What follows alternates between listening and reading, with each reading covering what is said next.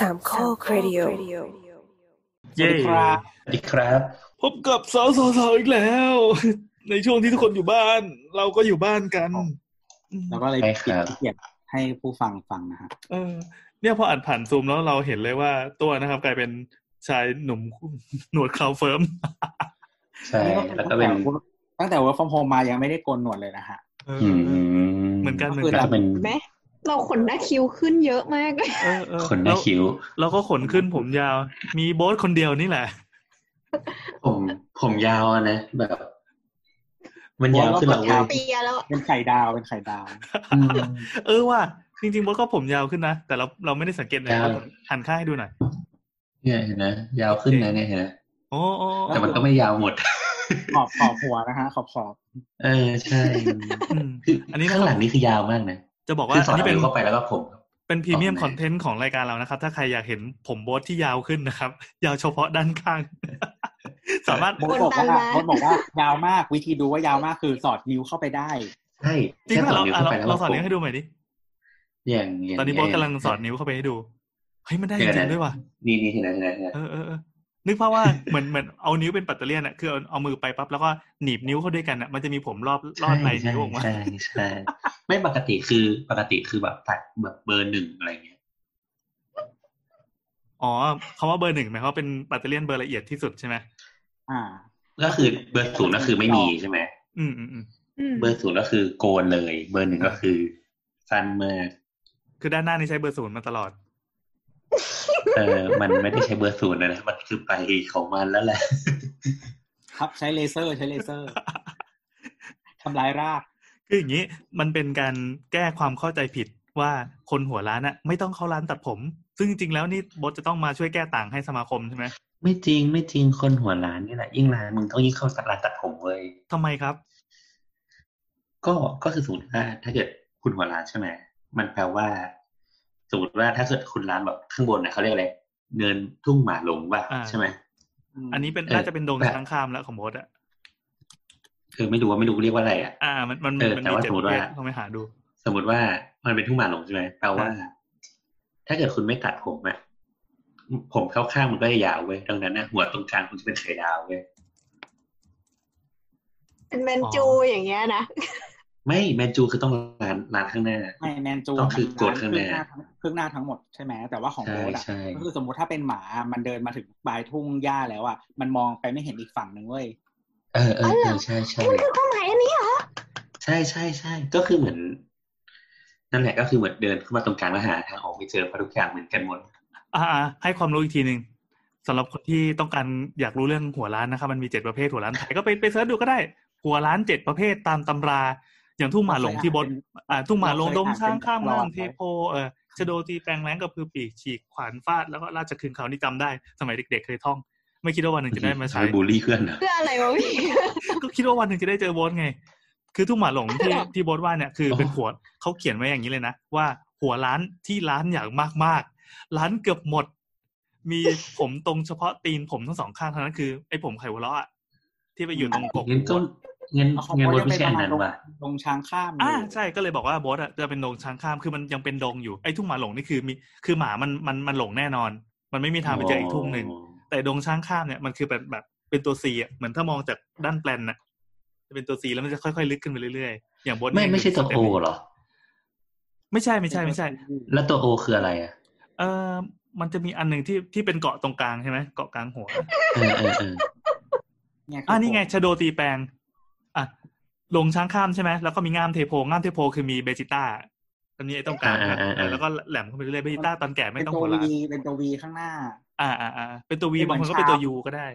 เนี่ยจริงๆมันเป็นชามเว้ยแต่ว่ามันเลยชามขึ้นไปเออเออแต่ถ้ามันไปอ้อมข้างหลังอีป่าตรงตรงที่เป็นเกาะกลางเนี่ยนะมันคือชโดตีแปลง ก็คือมีวงกลมอยู่ตรงกลางอ๋อเอ้ยศึกษาสุไว้ดเผื่อยอไปดเข้าคอสนมาเทคนมต์บูลลี่ไม่ไม่มันเป็นเราก็ไม่เคยรู้เว้ย description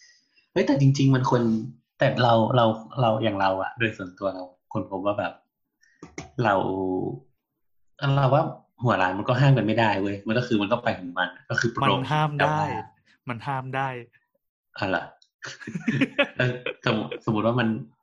คือตอนนี้ก็อาจจะไม่ทันละช่างมันเถอะแต่ว่าสมมติว่า ถ้าห้ามไม่ได้ก็เลยว่าต้องอยู่กับมันแบบ สุภาพอะแบบแบบเรียบร้อยอะหมายถึงว่า ก็ทำให้มันแบบดูเป็นคนสะอาดอะเราเรารู้สึกว่าเราเรารู้สึกว่าคนคนไม่หัวว่าผมร้านแบบไหนที่ก็ควรทำให้เป็นคนดูสะอาดครับ คือสมมติว่าเป็นเคยเห็นแบบคนที่แบบไวบาร์โค้ดปะแล้วมันจะหัวมันมันๆอะไม่อันนั้นมันเป็นที่ใส่ผมของเขาเขาไม่ได้ตั้งใจให้มันสกปรกเออก็ไม่รู้ไงแต่กูรู้สึกว่ากู กูไม่ ไม่ค่อยโอเคกับอย่างนั้นกูรู้สึกว่ามันสไม่กชอบปรกอะผมัมนมันไม่ชอบผมมันอย่างนี้มันไม่ยุคยุคหเอนึ่งอมันเอเป็นอเออใช่ใช่กูไม่ชอบผมมันเขาเรียกว่าอะไรอะมันเป็นความปกตอนนี้คือน้ำแบบหัวเราะปิดหน้าปิดตาแบบเสียสติไปแล้วหนึ่งปควดนปวดแก้มมากเลยอะมันคือคือแบบคือคือมันมันมีวัยคนวัยหนึ่งที่ที่เขาใช้ผลิตภัณฑ์ในการจัดทรงผมมาแบบนี้มาตลอดแล้วซึ่งอืมมันอืมคือแบบเวทลุกใช่ไหมแล้วคือเขาก็ยังชินกับแบบเวทลุกเวทลุกเวนเวนลุกตะหวีเรียบนะ ไม่ไม่เวลามึงพูดว่าเวทลุกเนี่ยมันมันดูแบบ มันต้องเป็นดูไฮแฟชั่นบางอย่างอะที่แบบเอมันอดูมันดูดูเท่ fashionable ๆดูอะอันนี้คือคนเขาหัวว่าเวร้านนก็ลุกบูลถ้าลี่พูดสมัยนี้เนี่ยคนหัวร้านคนหัวร้านก็บูลลี่เหยียบคนหัวด้ร้าวนยอีกเจนหนึ่งเออเออเออไม่แสดใช่งว่าไม่ใช่ มันมีลำดับพีระมิดในวงการคนหัวร้านเงี้ยเหรอไม่มีโว้ยจะเป็นพีระมิดได้ไงมันโค้งตึงเฮ้ยเราจะดราม่าเนี่ยนั่นคือโบทโบทไม่ชอบแบบว่าแบบเอ่อ หวีที่เป็นบาร์โค้ดเอ่อแล้วก็แบใช่บใช่ใช่ทรงผู้จัดการมันๆอะไรอย่างเงี้ยคือคือเราถือว่าเราไม่ชอบให้หัวมันเปียกๆอะมันดูบเหอกม็นอาจารย์ใหญ่เขียวอุจิยาอะมาดะนะเออเออเออแบบนั้นอะแบบนั้นอะเออ มันมันดูแบบเป็นคนเหม็นๆอะโอ้โหมึงนี่โคตรบูลลี่เลยอันนี้คือไอ้ประบูลลี่จำของมึงเนี่ยแหละ ไม่ไม่คือ คือถ้ามันแบบมันมันมันก็จะดูแบบ เป็นเป็นกลิ่นในความทรงจำภาพนี้มีกลิ่นอ๋อที่เขาบอกว่าภาพนี้มันมีกลิ่นนะเหมือนกลิ่นเหม็นเขียวอะไรนี่คือกลิ่นแบบนี้ใช่ไหมที่ว่า เออ เราคิดว่าอย่างนั้นเว้ยเรารู้สึกว่าเราเราเราเรามีน้ำคุณกำลังบีบพี่แก้มอยู่พี่พี่อะไรวะปราบดายุนนะอ่าอ่าพี่คุณพี่คุณแล้วเนาะเรามีทุกคุณไอดอลแล้วกันพี่พี่คุณเขาเคยมีช่วงหนึ่งนะที่ชีวิตเขาเป็นราชครึงเขาอะก็คือเป็นหัวร้านประเภทที่เจ็ดอะคือหัวร้านหมดเลย แต่ข้างล่างมีเขาอยู่เต็มไปหมดเลย คือเลี้ยงเขาแทนอืมอืมไม่จริงๆเราก็ทำได้ แต่ว่าโดนทุกคนด่าโอเคโดนแม่โดนพี่โดนเฮ้ยเราแฟนเราด่าเราควรจะกลับมาได้แล้วไหมเอางี้ครับ ถ้าเกิดว่าใครอยากเห็นภาพที่บอสกำลังหันข้างนะครับ แล้วก็เอามือสอดเข้าไปข้างหลังผมนะครับ แล้วก็หนีบนิ้วเข้าด้วยกันแล้วมีผมรอดออกมาเหมือน เหมือนไงวะเหมือนบล็อกตัวหนอนตามที่จอดรถอะที่มีหญ้าขึ้นอะอันนี้คุณสามารถมาเป็น ผู้สนับสนุนรายการเราได้นะครับ นี่คือเราจะโยงเข้ามาเรื่องผู้สนับสนุนรายการเรา อ่า ขอบคุณนะครับผู้พสรุ่งนับนี้สคุนุณนรายการเรากิ้งมีกือก็จะได้เห็นส่งให้คุณกิ้งกือกิ้งกือบอกว่าเขาก็อาจกูจะไม่ไม่อยากกอายดูเห็นเปล่าวะกูไม่อยากดูแอบคุณกิ้งกือบริจาคมาใช่ไหมครับอ่าใช่ครับก็เป็นเป็นผู้ที่โดเนทสม่ำเสมอนะครับ โดยที่เขาเข้าใจว่ารายการเราให้ประโยชน์อะไรสักอย่างกับชีวิตเขาอะเขาเชื่อตามนั้นก็ดีครับ ขอบคุณครับคือมาฟังเรื่องบูลลี่นะฮะ เป็นความบันเทิงยังไงคุณกิ๊กคือถ้าเกิดว่าไม่ต้องการรูปโป๊ที่แบบกำลังเอานิ้วหนีบก็จ่ายสอดเงินเข้าไปมาอีกจ่ายมาเงินมาเพิ่มสองเท่าครับผมเราจะระดมส่งรูปเข้าไปใน inbox ของคุณนะฮะโอเค เหมือนอ่าเหมือนพวกแบบแฮกเกอร์ที่แบบแบบยิงสแปมไปเรื่อยๆเอแล้วอแบบจงหยุดมาแล้วก็จ่ายเงินมาเออ ransomware อะโอเค วันนี้เราอัดกันวันที่สิบ เมษายนนะครับโหสิบเมษายนเป็นวันสำคัญในในประวัติศาสตร์วันหนึ่งที่ถูกลืม ถ้าใครอยากรู้อ๋ก็อไปไปย้อนดูใช่สิบปีไปที่แล้วป่ะ search เอาเออเออไป search เอานะครับว่าเกิดอะไรใช่ขึ้นใช่มีสิมีบหปีลายอย่างมากวันนี้เห็นในทวิตเตอร์มีคนไล่เรียงไว้เป็นข้ออ๋อเหรอเหรอเหรอเออเออใช่ใช่สิบปีที่แล้วพอดีครับอืมอืมเฮ้ยเราไม่รู้อะไรเลย นอกจากวันนี้ห้ามขายสุราเป็นวันแรกอ๋อนี่แหละ มันก็เฮ้ยมันกลายเป็นประวัติศาสตร์อีกเรื่องหนึ่งมันเรื่องใหญ่มากนะ ไป search ดูๆ เฉพาะในกรุงเทพนะฮะจังหวัดอื่นเขาก็มีเริ่มมาแล้ว แล้วจังหวัดที่ไม่นี่นะคะ อย่าพูดแบบเป็นคนกรุงเทพอย่างนี้ทำไมกูก็กูเป็นสถาบันสลิปยังไงก็ได้ แล้วแล้วเดี๋ยวจะบอกจะบอกจะเล่าความตลกก็คือเอ่อเหมือนที่ที่คือในกลุ่มเราใช่ไหมคือทุกกลุ่มไลน์ก็คุยกันเรื่องแบบว่างดขายสุราในกรุงเทพเนี่ยนะฮะคือเผื่อใครย้อนมาฟังนะฮะก็คือทางกทมเขาได้ประกาศว่างดขายสุราก็คือเป็นส่วนหนึ่งในมาตรการ นี่ประกาศป้ขอองนของกทมเหรอของกทมครับของกทมอ๋ออ๋อมันถึงมีผลแค่ในกรุงเทพไงอ๋อหมายความว่าแต่ละจังหวัดก็ประกาศของตัวเองไป ใช่ครับ ก็คือที่เราคุยกันในกลุ่มก่อนหน้านี้ก็คืออย่างมีลำพูนหรือเชียงใหม่เนี่ยเขาห้ามไปแล้วก่อนหน้านี้นะครับอือฮึมีหลายจังหวัดนะไม่ได้มีแค่เชียงใหม่กับลำพูนนะทีนี้ก็คือกทมเนี่ยเขาประกาศวันที่เก้ามีผลวันที่สิบนะฮะอืมเอ่อสิบวันเลยปะก้ามีผล ใช่ครับเป็นเวลาประมาณสิบวันนะฮะอืมนี่ความความความตลกก็คือเราก็คุยกันในกลุ่มหลาย ๆกลุ่มใช่ไหมทีนี้ก็มีกลุ่มเอ่อกลุ่มที่ทำงานเนี่ยจริงๆหลาย ๆ คนที่ทำงานของเราเองอะเอ่อไม่ได้อยู่ในเขตกรุงเทพมหานครนะฮะอาจจะอยู่แบบนนทบุรีปทุมธานีอะไรเงี้ยฮะก็มีหลาย ๆ คนใบตุนนะฮะซื้อเบียร์มาเป็นลังซื้ออะไรอย่างนี้นะฮะแล้วก็เราก็ถามว่าเฮ้ยพี่พี่แต่บ้านพี่อยู่นนท์ไม่ใช่เหรอ แล้วอะพี่ไปซื้อที่ไหนอืมอ๋อ พี่ไปซื้อห้างเนี้ยตรงสีสมาน ซึ่งอันนั้นอยู่ในเขตนนท์นะครับ อยู่ในเขตนนท์เหมือนกัน คนเต็มเลย เออเออเออแต่ของบางอย่างเริ่มพร่อง แล้วก็แบบพี่พี่แต่พรุ่งนี้เขาก็ขายเหมือนเดิม เพราะพี่อยู่นนท์นั่นแหละเขาก็เลยบอกว่าเขาให้คำตอบเดียวกับโบนนะฮะอ๋อพี่คิดว่าพี่อยู่กรุงเทพตลอดเวลาเลยพี่ลืม อืมอืมก็ใครก็อยู่กรุงเทพ โอเคนะครับ คนอยู่เมืองชนก็คิดถึงเมืองนนท์อยู่เมืองนนท์ก็คิดถึงเมืองชนนะครับ ครับผมแต่แต่แต่แต่แต่แต่โอ้ยเพอเจอร์อะแนะนำตัวอีกที สวัสดีนี่แอน น้ำค่ะตัวครับบอสครับ โอเคครับ เรามาครบทีมสี่คนนะครับ แล้วเดี๋ยวไปพบกับสิ่งที่น่าสนใจแล้วเรามาเจอกันอีกทีจ้ะสวัสดีจ้ะบ้า ปิ้งปองก่อนจะเข้าเนื้อหาหลักของรายการนะครับ เราก็มาขอขั้นโฆษณาแป๊บหนึ่งเออจะบอกว่าการขั้นโฆษณาของรายการเสาเสาๆแล้วเนี่ยก็พอมาย้อนฟังดูแล้วก็รู้สึกชอบชอบโฆษณาตัวเองนะครับ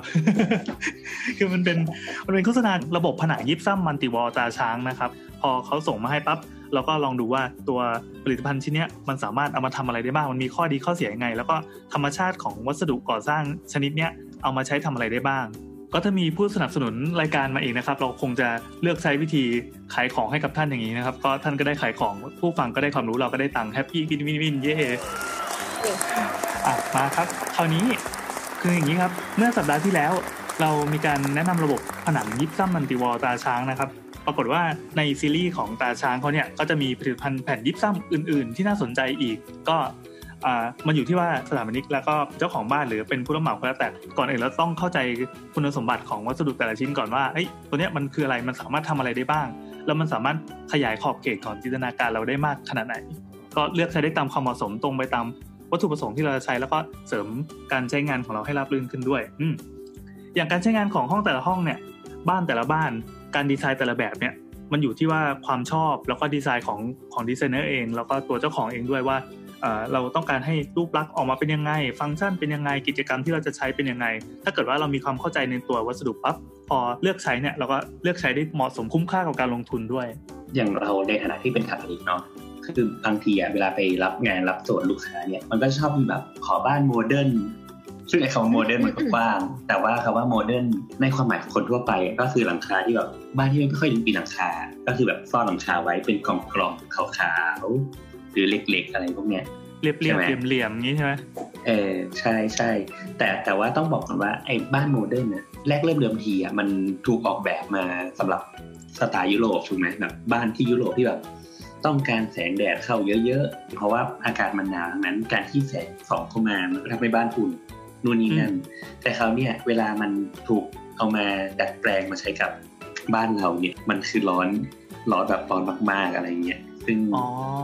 เหมือนเหมือนเหมือนอย่างนี้ใช่ไหมเออที่เราเคยเห็น ผมอยากได้หลังคาที่เป็นกระจกหมดเลย มันจะโอเคไหมครับ มันจะร้อนไหมครับคำตอบทุกคนบอกว่าร้อนร้อนร้อนร้อนหมดเลยร้อนครับร้อนเหมือนแบบต้องเนเจอร์เราเป็นคนละอย่างตั้งสติไว้กันเออเออเออใช่ใช่ใช่เช่นแบบอุณหภูมิเฉลี่ยที่แบบที่นู่นก็อาจจะแบบสักสิบแปดองศาเนี่ยบ้านเราสักก็ไปสามสิบสี่องศาเนี่ยยิ่งหน้าร้อนนี่ก็คือเตาอบดีๆนี่เองอะไรอย่างก็เงี้ยเปลืองแอร์อะไรอย่างหเงี้ยรือใช่หรืออย่างบางคนน่ะอยากได้แบบ เหมือนเราดูแบบซีรีส์ฝรั่งดูอะไรอย่างเงี้ยเนาะต่างประเทศเนี่ยมันจะมีชอบมีแบบห้องใต้หลังคาที่เด็กๆชอบดูอะอ๋ออ่าออเด็กไม่ได้ชอบหรอกซึ่งที่มันเหลือเออที่มันเหลืออะไร มันก็มีหลายคนที่เอามาทำในเมืองไทยเว้ยเพราะเมืองเมืองไทยปั๊บเนี่ยสุดท้ายมันอยู่ไม่ได้มันก็กลายเป็นที่เก็บของ อยู่ไม่ได้เพราะอะไรอะ มันร้อนไงคือคือไอเดียของการระบายความร้อนอะคิดว่าเป็นหลังคาหน้าจั่วหน้าจั่วคือหลังคาอืมสามเหลี่ยมเนาะวิธีอืมคิดของหน้าจั่วคือ แสงแดดตกกระทบกับอ่ากระเบื้องถูกไหมเออ แล้วก็มันก็ต้องมีส่วนหนึ่งที่กระเบื้องอะมันดูดความร้อนทิ้งไว้ แล้วมันก็แผ่ความร้อนลงมาใต้หลังคาอืมซึ่งไอ้บ้านหน้าจั่วเนี่ย มันก็จะมีเหมือนเป็นบานเกล็ดเหล็กๆอะให้ลมอะมันผ่านกันก็คือถ้ามันมีรูเข้าก็ต้องมีรูออก ซึ่งเขาก็ใช้ไอเดียเนี่ยในการให้ให้ลมมาช่วยพัดความร้อนออกไป ดังนั้นบ้านข้างล่างมันก็เลยเลยยังเย็น ซึ่งมันจะต่างกับบ้านแบบโมเดิร์นหรือพวกแบบ ห้องใต้หลังคาที่มันยังหน่วงความร้อนอยู่อะไรเงี้ยครับซึ่งผลิตภัณฑ์ที่จะแนะนำการแก้ปัญหาในจุดตรงจุดนี้นะครับ ก็คือแผ่นยิปซัมป้องกันความร้อนตราช้าง ก็จะใช้ทำในส่วนของฝ้าเพดานนะฮะที่มีส่วนช่วยการความร้อนที่จะเข้ามานะฮะมีคุณสมบัติในการป้องกันการส่งผ่านความร้อน โดยมีการบุแผ่นสะท้อนรังสีความร้อนไว้ที่ด้านหลังนะครับ สามารถสะท้อนรังสีความร้อนได้ถึง 93.7% สามารถใช้เป็นฝ้าของห้องใต้หลังคา หรือว่าผนังที่โดนแดดโดยตรงนะฮะจะช่วยสะท้อนความร้อนที่เข้ามาในห้อง เสมือนเป็นฉนวนที่กั้นความร้อนเข้ามานะครับทำให้เราสามารถใช้ห้องใต้หลังคาในเวลากลางวันได้สบายกว่านะครับ ช่วยให้เครื่องปรับอากาศเนี่ยไม่ทำงานหนักจนเกินไปนะครับ ก็อยากจะบอกอีกครั้งหนึ่งนะครับว่าผลิตภัณฑ์เนี้ยเหมาะสำหรับพื้นที่ที่ห้องใต้หลังคา หรือว่าห้องนอนชั้นบนนะครับ เหมาะมากๆเลยสำหรับ แผ่นยิปซัมป้องกันความร้อนตราช้างครับผมพอพูดถึงแบบพวกอิทธิพลจากฝรั่งที่มาทำห้องใต้หลังคาแล้ว นึกถึงอันนี้เลยอะฮวงจุ้ยฮวงจุ้ยที่จะต้องมีน้ำอยู่ข้างหน้า คือทีเนี้ยมันก็เลยมีบ้านสมัยใหม่ที่มีการเอาน้ำอะพวกน้ำพุสระน้ำน้ำวนต่างๆ เข้ามาเสริมฮวงจุ้ยหรือว่าอะบางคนมีสระว่ายน้ำในบ้านอะหรือว่า เลี้ยงปลาคือการที่มีห้องที่มีน้ำอยู่เยอะๆอย่างเนี้ยในอาคารอะมันทำให้เกิดความชื้นภายในอาคารสูง ดังนั้นเนี่ยพอมันเกิดการระบายอากาศที่ไม่ดีอะมันก็ทำให้ความชื้นเนี่ยมันอบอยู่ข้างในห้องอ๋อเหมือนกับว่าพอในห้องเรามีน้ำปั๊บยังไงก็ตามน้ำมันจะต้องเปลี่ยนไปไอ้น้ำมันระเหย แล้วความชื้นก็จะไปเพิ่มสะสมในห้องในในส่วนต่างๆ ของผนังของฝ้าของอะไรอย่างนี้ นั่นแสดงว่าถ้าเกิดว่าเราใช้ตัวแผ่นยิปซัมทนชื้นได้เนี่ยก็สามารถแก้ปัญหาอันนี้ได้ใช่ไหมโอเคงั้นเราขายของเลย มีนะครับตราช้างเขามีแผ่นยิปซัมทนชื้นตราช้าง ก็มีคุณสมบัติก็คือทนความชื้นได้ดี มีค่าการดูดซึมน้ำเนี่ยไม่เกิน 5%ก็เนื่องจากในเนื้อของยิปซัมเนี่ยมีการผสมสารป้องกันการดูดซึมความชื้นเอาไว้ อย่างที่บอกคราวที่แล้วว่ายิปซัมอะมันเกิดจากการเอาไปวิเคราะห์วิจัยจนออกมาเป็นสูตรต่างๆ ซึ่งไอตัวเนี้ยมันเป็นสูตรทนชื้นอื มมันมีอยู่ 2 ความหนาให้เลือกนะครับ ก็คือ 9 มิลกับ 12 มิลเหมาะกับฝ้าเพดานในห้องน้ำห้องครัว หรือว่าเอาไปทำเป็นฝ้าเพดานบริเวณสระว่ายน้ำภายในอาคาร คือสระว่ายน้ำอินดอร์อะไรอย่างนี้ก็ได้เหมือนกัน อ่าใช่ แต่ทีเนี้ยมันจะมีบางส่วนอย่างบ้านน้ำเนี่ยจะมีมุกอยู่หน้าบ้านก็คือเป็นมุกศาลาที่เชื่อมต่อเป็นส่วนหนึ่งของบ้านนั่นแหละอืมแต่ว่าเหมือนเป็นระเบียงระเบียงที่ยื่นออกมาเสร็จแล้วส่วนเนี้ยด้วยความที่มันเป็นส่วนในบ้านมันก็ต้องมีการตกแต่งปิดฝ้าเรียบร้อยใช่ไหม แต่ว่าส่วนที่ปิดฝ้าทั้งหมดเนี่ยมันดันโดนความชื้นสูงมาก ไหนจะข้างหน้าบ้านเนี่ยเป็นสนามหญ้าเวลาลดน้ำปุ๊บแล้วมันเปียกคือมันชื้นตลอดเวลาไหนจะสวน ไหนจะฝนละอองน้ำค้างเนี่ยอย่างส่วนนี้เนี่ยจะเป็นส่วนที่ได้รับผลกระทบจากความชื้น ซึ่งส่วนนี้ถ้าเกิดใช้ผลิตภัณฑ์ที่ยังไม่เหมาะสมเนี่ยมันจะทำให้เกิดเชื้อราได้ครับผม ซึ่งทางตราช้างเนี่ยก็มีแผ่นยิปซัมสำหรับฝ้าภายนอกนะฮะที่สามารถออกแบบให้ทนการใช้งานในพื้นที่ที่มีความชื้นสูงได้นะครับป้องกันคราบดำได้เป็นอย่างดีด้วยนะก็ผลิตภัณฑ์เนี่ยมีทั้งแบบเรียบ แล้วก็แบบมีรูระบายอากาศนะครับซึ่งแบบเรียบเนี่ยก็เมื่อนำมาใช้งานแล้วก็จะเอามาต่อกันเรียบสนิทเป็นพื้นที่เดียวกันเลยนะครับแต่ในขณะเดียวกันแบบที่มีรูระบายอากาศเนี่ยก็จะมีแถบสำหรับระบายอากาศเหนือฝ้านะฮะซึ่งตรงนี้เนี่ยมันสามารถถ่ายเทความชื้นได้ดีขึ้น ครับเหมาะสมสำหรับเอามาใช้เป็นฝ้าภายนอกอาคารนะครับชายคาโรงรถนะครับหรือว่าพวกทางเดินระหว่างอาคารอะไรต่างๆนะครับโดยผลิตภัณฑ์แผ่นยิปซัมสำหรับฝ้าภายนอกตราช้างเนี่ยก็จะมีการเคลือบสารกันน้ำนะที่ล่างด้านหลังของแผ่นนะครับ แล้วก็มีผสมสารกันรานะฮะอยู่ในตัววัสดุเลยทำให้กันราและทนความชื้นได้นะครับ ทนพวกละอองฝนน้ำค้างต่างๆนะฮะแล้วก็ดีไซน์ของพวกรูระบายเนี่ย ก็มีหลายรูปแบบให้เลือกนะครับ ก็สามารถเลือกใช้ติดตั้งได้สะดวกนะโอเคก็คือสรุปจากเมื่อกี้นะครับ เรามีทั้งเป็นแผ่นยิปซัมป้องกันความร้อนตาช้าง แผ่นยิปซัมทนชื้นตาช้างอาจทนร้อนทนชื้นได้ แล้วก็มีสำหรับการใช้งานภายนอกก็คือเป็นแผ่นยิปซัมสำหรับฝ้าภายนอกตาช้าง ทีเนี้ยคุณสมบัติของแผ่นยิปซัมอะมันยังสามารถเอามาใช้ในส่วนอื่น ๆ ของตัวอาคารได้อีกด้วย อย่างคราวที่แล้วจำได้ไหมครับ ที่เราคุยกันเรื่องการป้องกันเสียง เออมันมีคุณสมบัติอะไรที่เกี่ยวกับเสียงบ้างครับ ครับผมก็จะมีผลิตภัณฑ์ในส่วนของอแผ่นยิบซ้ำลดเสียงสะท้อนตราช้างนะฮะใช้เป็นฝ้าหรือเป็นผนังนะครับ ก็ตัวดีไซน์ของวัสดุเนี่ยมันจะมีการฉลุแผ่นยิบซ้ำนะฮะทั้งเป็นรูวงกลมนะฮะรูที่เป็นสี่เหลี่ยมกรุแผ่นดูดซับเสียงอยู่ด้านหลังนะครับ ซึ่งรูเหล่านี้ก็คือจะซับไม่ให้เสียง เกิดการสะท้อนกลับไปกลับมานะฮะก็คือสมมติว่าเราเอามาทำห้องนี้ใช่ไหมฮะเสียงมันก็จะไม่สะท้อนก็จะถูกดูดซับไปที่วัสดุนะครับมีความหนา 12 มิลลิเมตรนะครับน้ำหนักเบาติดตั้งได้ง่ายใช้ในงานอย่างเช่นพวก home theater ต่างๆ อย่างเราเป็นสถาปนิกเนาะมันก็มีโจทย์แบบหลากหลายซึ่งโจทย์ใหม่ๆของบ้านสมัยใหม่อะก็จะเป็นแบบผมขอห้อง home theater อย่างที่ตัวว่าเออขอห้อง home theater ขอห้องดูหนังนู่นนั่นห้องเล่นเกมอะไรเงี้ยซึ่งคุณสมบัติของห้องพวกนี้อย่างน้อยก็คือมันต้องการเสียง ทั้งเข้าและออก ก็คือหนึ่งคือมันต้องไม่รบกวนห้องอื่น หรือภายในห้องเองเนี่ยก็คือต้องไม่เกิดเสียงก้องภายในห้องเออคราวนี้ประเด็นก็คือเวลาเสียงนะซึ่งเวลาที่มันไปกระทบกับผนังเนี่ยถ้าเกิดมันเขาเรียกว่าวัสดุไม่ดีอะมันก็จะก้อง คือคุณสมบัติของแผ่นที่มันมันป้องกันการสะท้อนเสียง แล้วก็การเสียงกล้องเนี่ยคือ หน้ามันจะไม่ใช่แบบแผ่นเรียบเป๊ะใช่ไหมจะต้องมีแบบมันจะเจอมันก็จะเป็นรูๆอะอ๋อเคยเห็นแล้วเคยเห็นแล้วตามห้องอัดหรืออะไรอย่างนี้ที่เขาใช้กัน คือตัวแผ่นจะไม่ได้เรียบเป๊ะแต่มันจะเป็นแบบบางทีก็เป็นรูหรือว่าเป็นเป็นฉลุใช่ใช่มากมาย ซึ่งคราวนี้พอเล่าถึงเรื่องแบบความเฉพาะตัวของห้องใช่ไหมมันก็จะมีแบบกฎหมายอย่างนี้เช่นแบบความปลอดภัยก็ถือว่าเป็นฟังก์ชันหนึ่งที่อาคารต้องมีเนาะอย่างแบบในกฎกระทรวงเนี่ยมันมีพรบควบคุมอาคารที่มันจะกำหนดว่าผนังต้องกันไฟ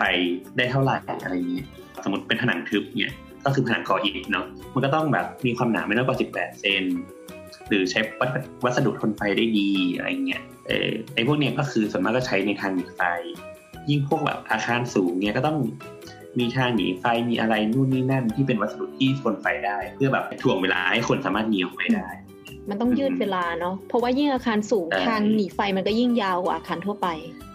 เออใช่หรือแบบก็พวกแบบงานระบบ พวกระบบอากาศระบบนู่นระบบนี่มันต้องมีการอัดอากาศผนังจะต้องทึบเพื่อการความร้อนอะไรเงี้ยมันก็จะเป็นระบบของมันอยู่ แล้วก็มีผลิตภัณฑ์มาแนะนำสำหรับการใช้แอปพลิเคชันใกล้เคียงอย่างนี้นะฮะก็คือทนไฟนะครับตั้งแต่ทนได้ตั้งแต่หนึ่งถึงสี่ชั่วโมงนะฮะก็คือระบบผนังยิบซ้ำทนไฟตราช้างนะครับก็ในส่วนของผลิตภัณฑ์ตัวนี้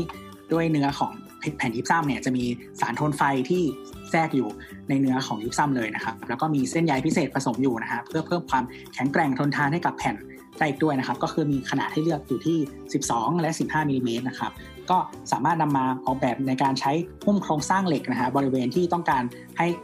ความทนไฟที่สูงนะครับพอเราพูดถึงฟังก์ชันหลาย ๆ อย่างที่มันเพิ่มคือไอ้ความปลอดภัยเนี่ยก็ถือเป็นฟังก์ชัน ห้องที่ใช้น้ำห้องที่มีน้ำเป็นส่วนประกอบเยอะ หรือว่าห้องที่อยู่ใต้หลังคา มีความร้อนเงี้ยพูดถึงความงามก็เป็นฟังก์ชันอีกชนิดหนึ่งเหมือนกัน ซึ่งปัจจุบันนี้นะฮะก็จะมีการให้ความสำคัญกับในส่วนของความงามนะครับ นอกจากไอ้ฟังก์ชันต่างๆ ที่เราได้กล่าวไปแล้วนะครับความงามเนี่ยก็เป็นอีกเรื่องหนึ่งที่คนให้ความสำคัญนะครับ ก็จะมีบ้านที่ปัจจุบันได้รับความนิยมนะครับ ไม่ว่าจะเป็นในส่วนของสแกดิเนเวียนดีไซน์นะฮะ ก็จะเป็น Scandinavian Design เนี่ยมันก็คือใช้มีความเรียบนะครับวัสดุตกแต่งนั้นก็จะมีโทนของมันนะครับไม่ว่าจะเป็นการใช้สีเอิร์ธโทนนะครับสีอ่อนต่างๆนะครับก็บรรยากาศที่อบอุ่นนะครับ แล้วก็มีเฟอร์นิเจอร์มีอาจจะมีวัสดุที่เป็นในส่วนของไม้อะไรเงี้ยเข้ามานะครับผ้าแคนวาสพรมขนแกะอะไรต่างๆนะครับ ซึ่งในส่วนตรงนี้เนี่ยสิ่งที่จะทำให้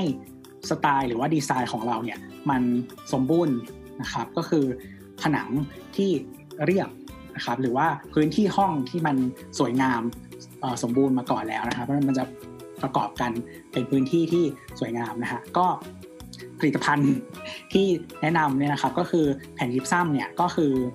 สามารถทำผนังได้เรียบนะครับ แล้วก็สามารถให้ฟังก์ชัน ไม่ว่าจะเป็นในส่วนของการติดชั้นวางหรือกรอบรูปต่างๆนะครับ โดยพวกหนึ่งตัวเนี่ย ที่เราเจาะเข้าไปนะฮะก็รับน้ำหนักได้ที่ 30 กิโลกรัมนะครับแล้วก็ถ้าเป็นเชลฟ์แผ่นผนังต่างๆ ก็ติดพุกประมาณ 4 ตัวนะฮะรับน้ำหนักได้ 120 กิโลกรัมนะครับก็เวลาเรา finish ผนังได้สวยงามเรียบร้อยอะไรเงี้ยครับแล้วก็ตกแต่งห้องก็จะออกมาได้ในสไตล์ที่สวยงามตามต้องการนะฮะออืมก็คือเหมือนทำได้ทั้งทาสีทั้งติดวอลเปเปอร์อะไรอย่างนี้เลยใช่จะติดติดเฟอร์นิเจอร์แขวน ถ้าเจอผนังอะไรมันแขเรียบแล้วมันจะเรียบร้อย อืม ก็คือติดเฟอร์นิเจอร์แขวนลอยตัวอะไรก็ได้ สรุปนะครับก็คือต่อให้เราใช้วัสดุที่เป็นยิปซัมนะครับ แต่ก็จะมีคุณสมบัติที่หลากหลาย แล้วก็มีประสิทธิภาพไม่จำกัดการตกแต่งและการใช้งานเนี่ยที่ตัวพูดไปเมื่อกี้นะครับโอเคแหละเราก็มั่นใจในคุณภาพเพราะว่ามันมีการรับรองอะไรเรียบร้อยแล้ว ไม่ว่าจะเป็นผลิตภัณฑ์ดังนี้นะครับก็คือเป็นแผ่นยิปซัมป้องกันความร้อนตราช้าง แผ่นยิปซัมทนชื้นตราช้าง แผ่นยิปซัมสำหรับฝ้าภายนอกตราช้าง แผ่นยิปซัมลดเสียงสะท้อนตราช้าง และแผ่นยิปซัมทนไฟตราช้าง ก็คุณผู้ฟังนะครับ ฟังแล้วก็ได้ไอเดียปิ๊งอะไรขึ้นมาก็ลองไปเปิด Pinterest ดูนะครับ สามารถเอาไปดีไซน์ต่อหรือว่าเอาไปต่อยอดจินตนาการของคุณได้ตามการใช้งานแล้วก็ฟังก์ชันได้เลย ขอบคุณนะครับ ผลิตภัณฑ์ตาช้างครับ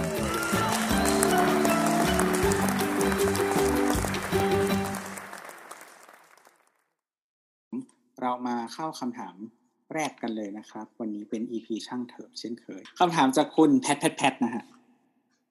เขาบอกว่าเพิ่งรู้ว่าคุณตัวเป็นกรรมการคอนโดนี่เพิ่งโดนถีบออกมาจากเป็นกรรมการคอนโดเหมือนกันลำไยไหหลำมากชอบลำไยชอบให้เราชอบชอบคำสร้อยลำไยที่เกาะไหหลำเนี่ยมันเป็นยังไงล่ะครับคุณตัวมีประสบการณ์ประสาทแดกอะไรมาแชร์กันบ้างนะ โดยเฉพาะช่วงเตรียมบ้านรับโควิด เนี่ยนะฮะ ก็เลยบอกว่า นี่คือเราว่าเราว่ามันไม่ใช่คำถามนะ เหมือนแบบต้องการมาเสพดราม่าความทุกข์ยากของชาวบ้านบ้าง เพื่อจะได้ตัวเองจะได้รู้สึกฟินอะไรเงี้ยรู้สึกว่าความทุกข์ยากของตัวเองมันธรรมดาอืมเออเออเออ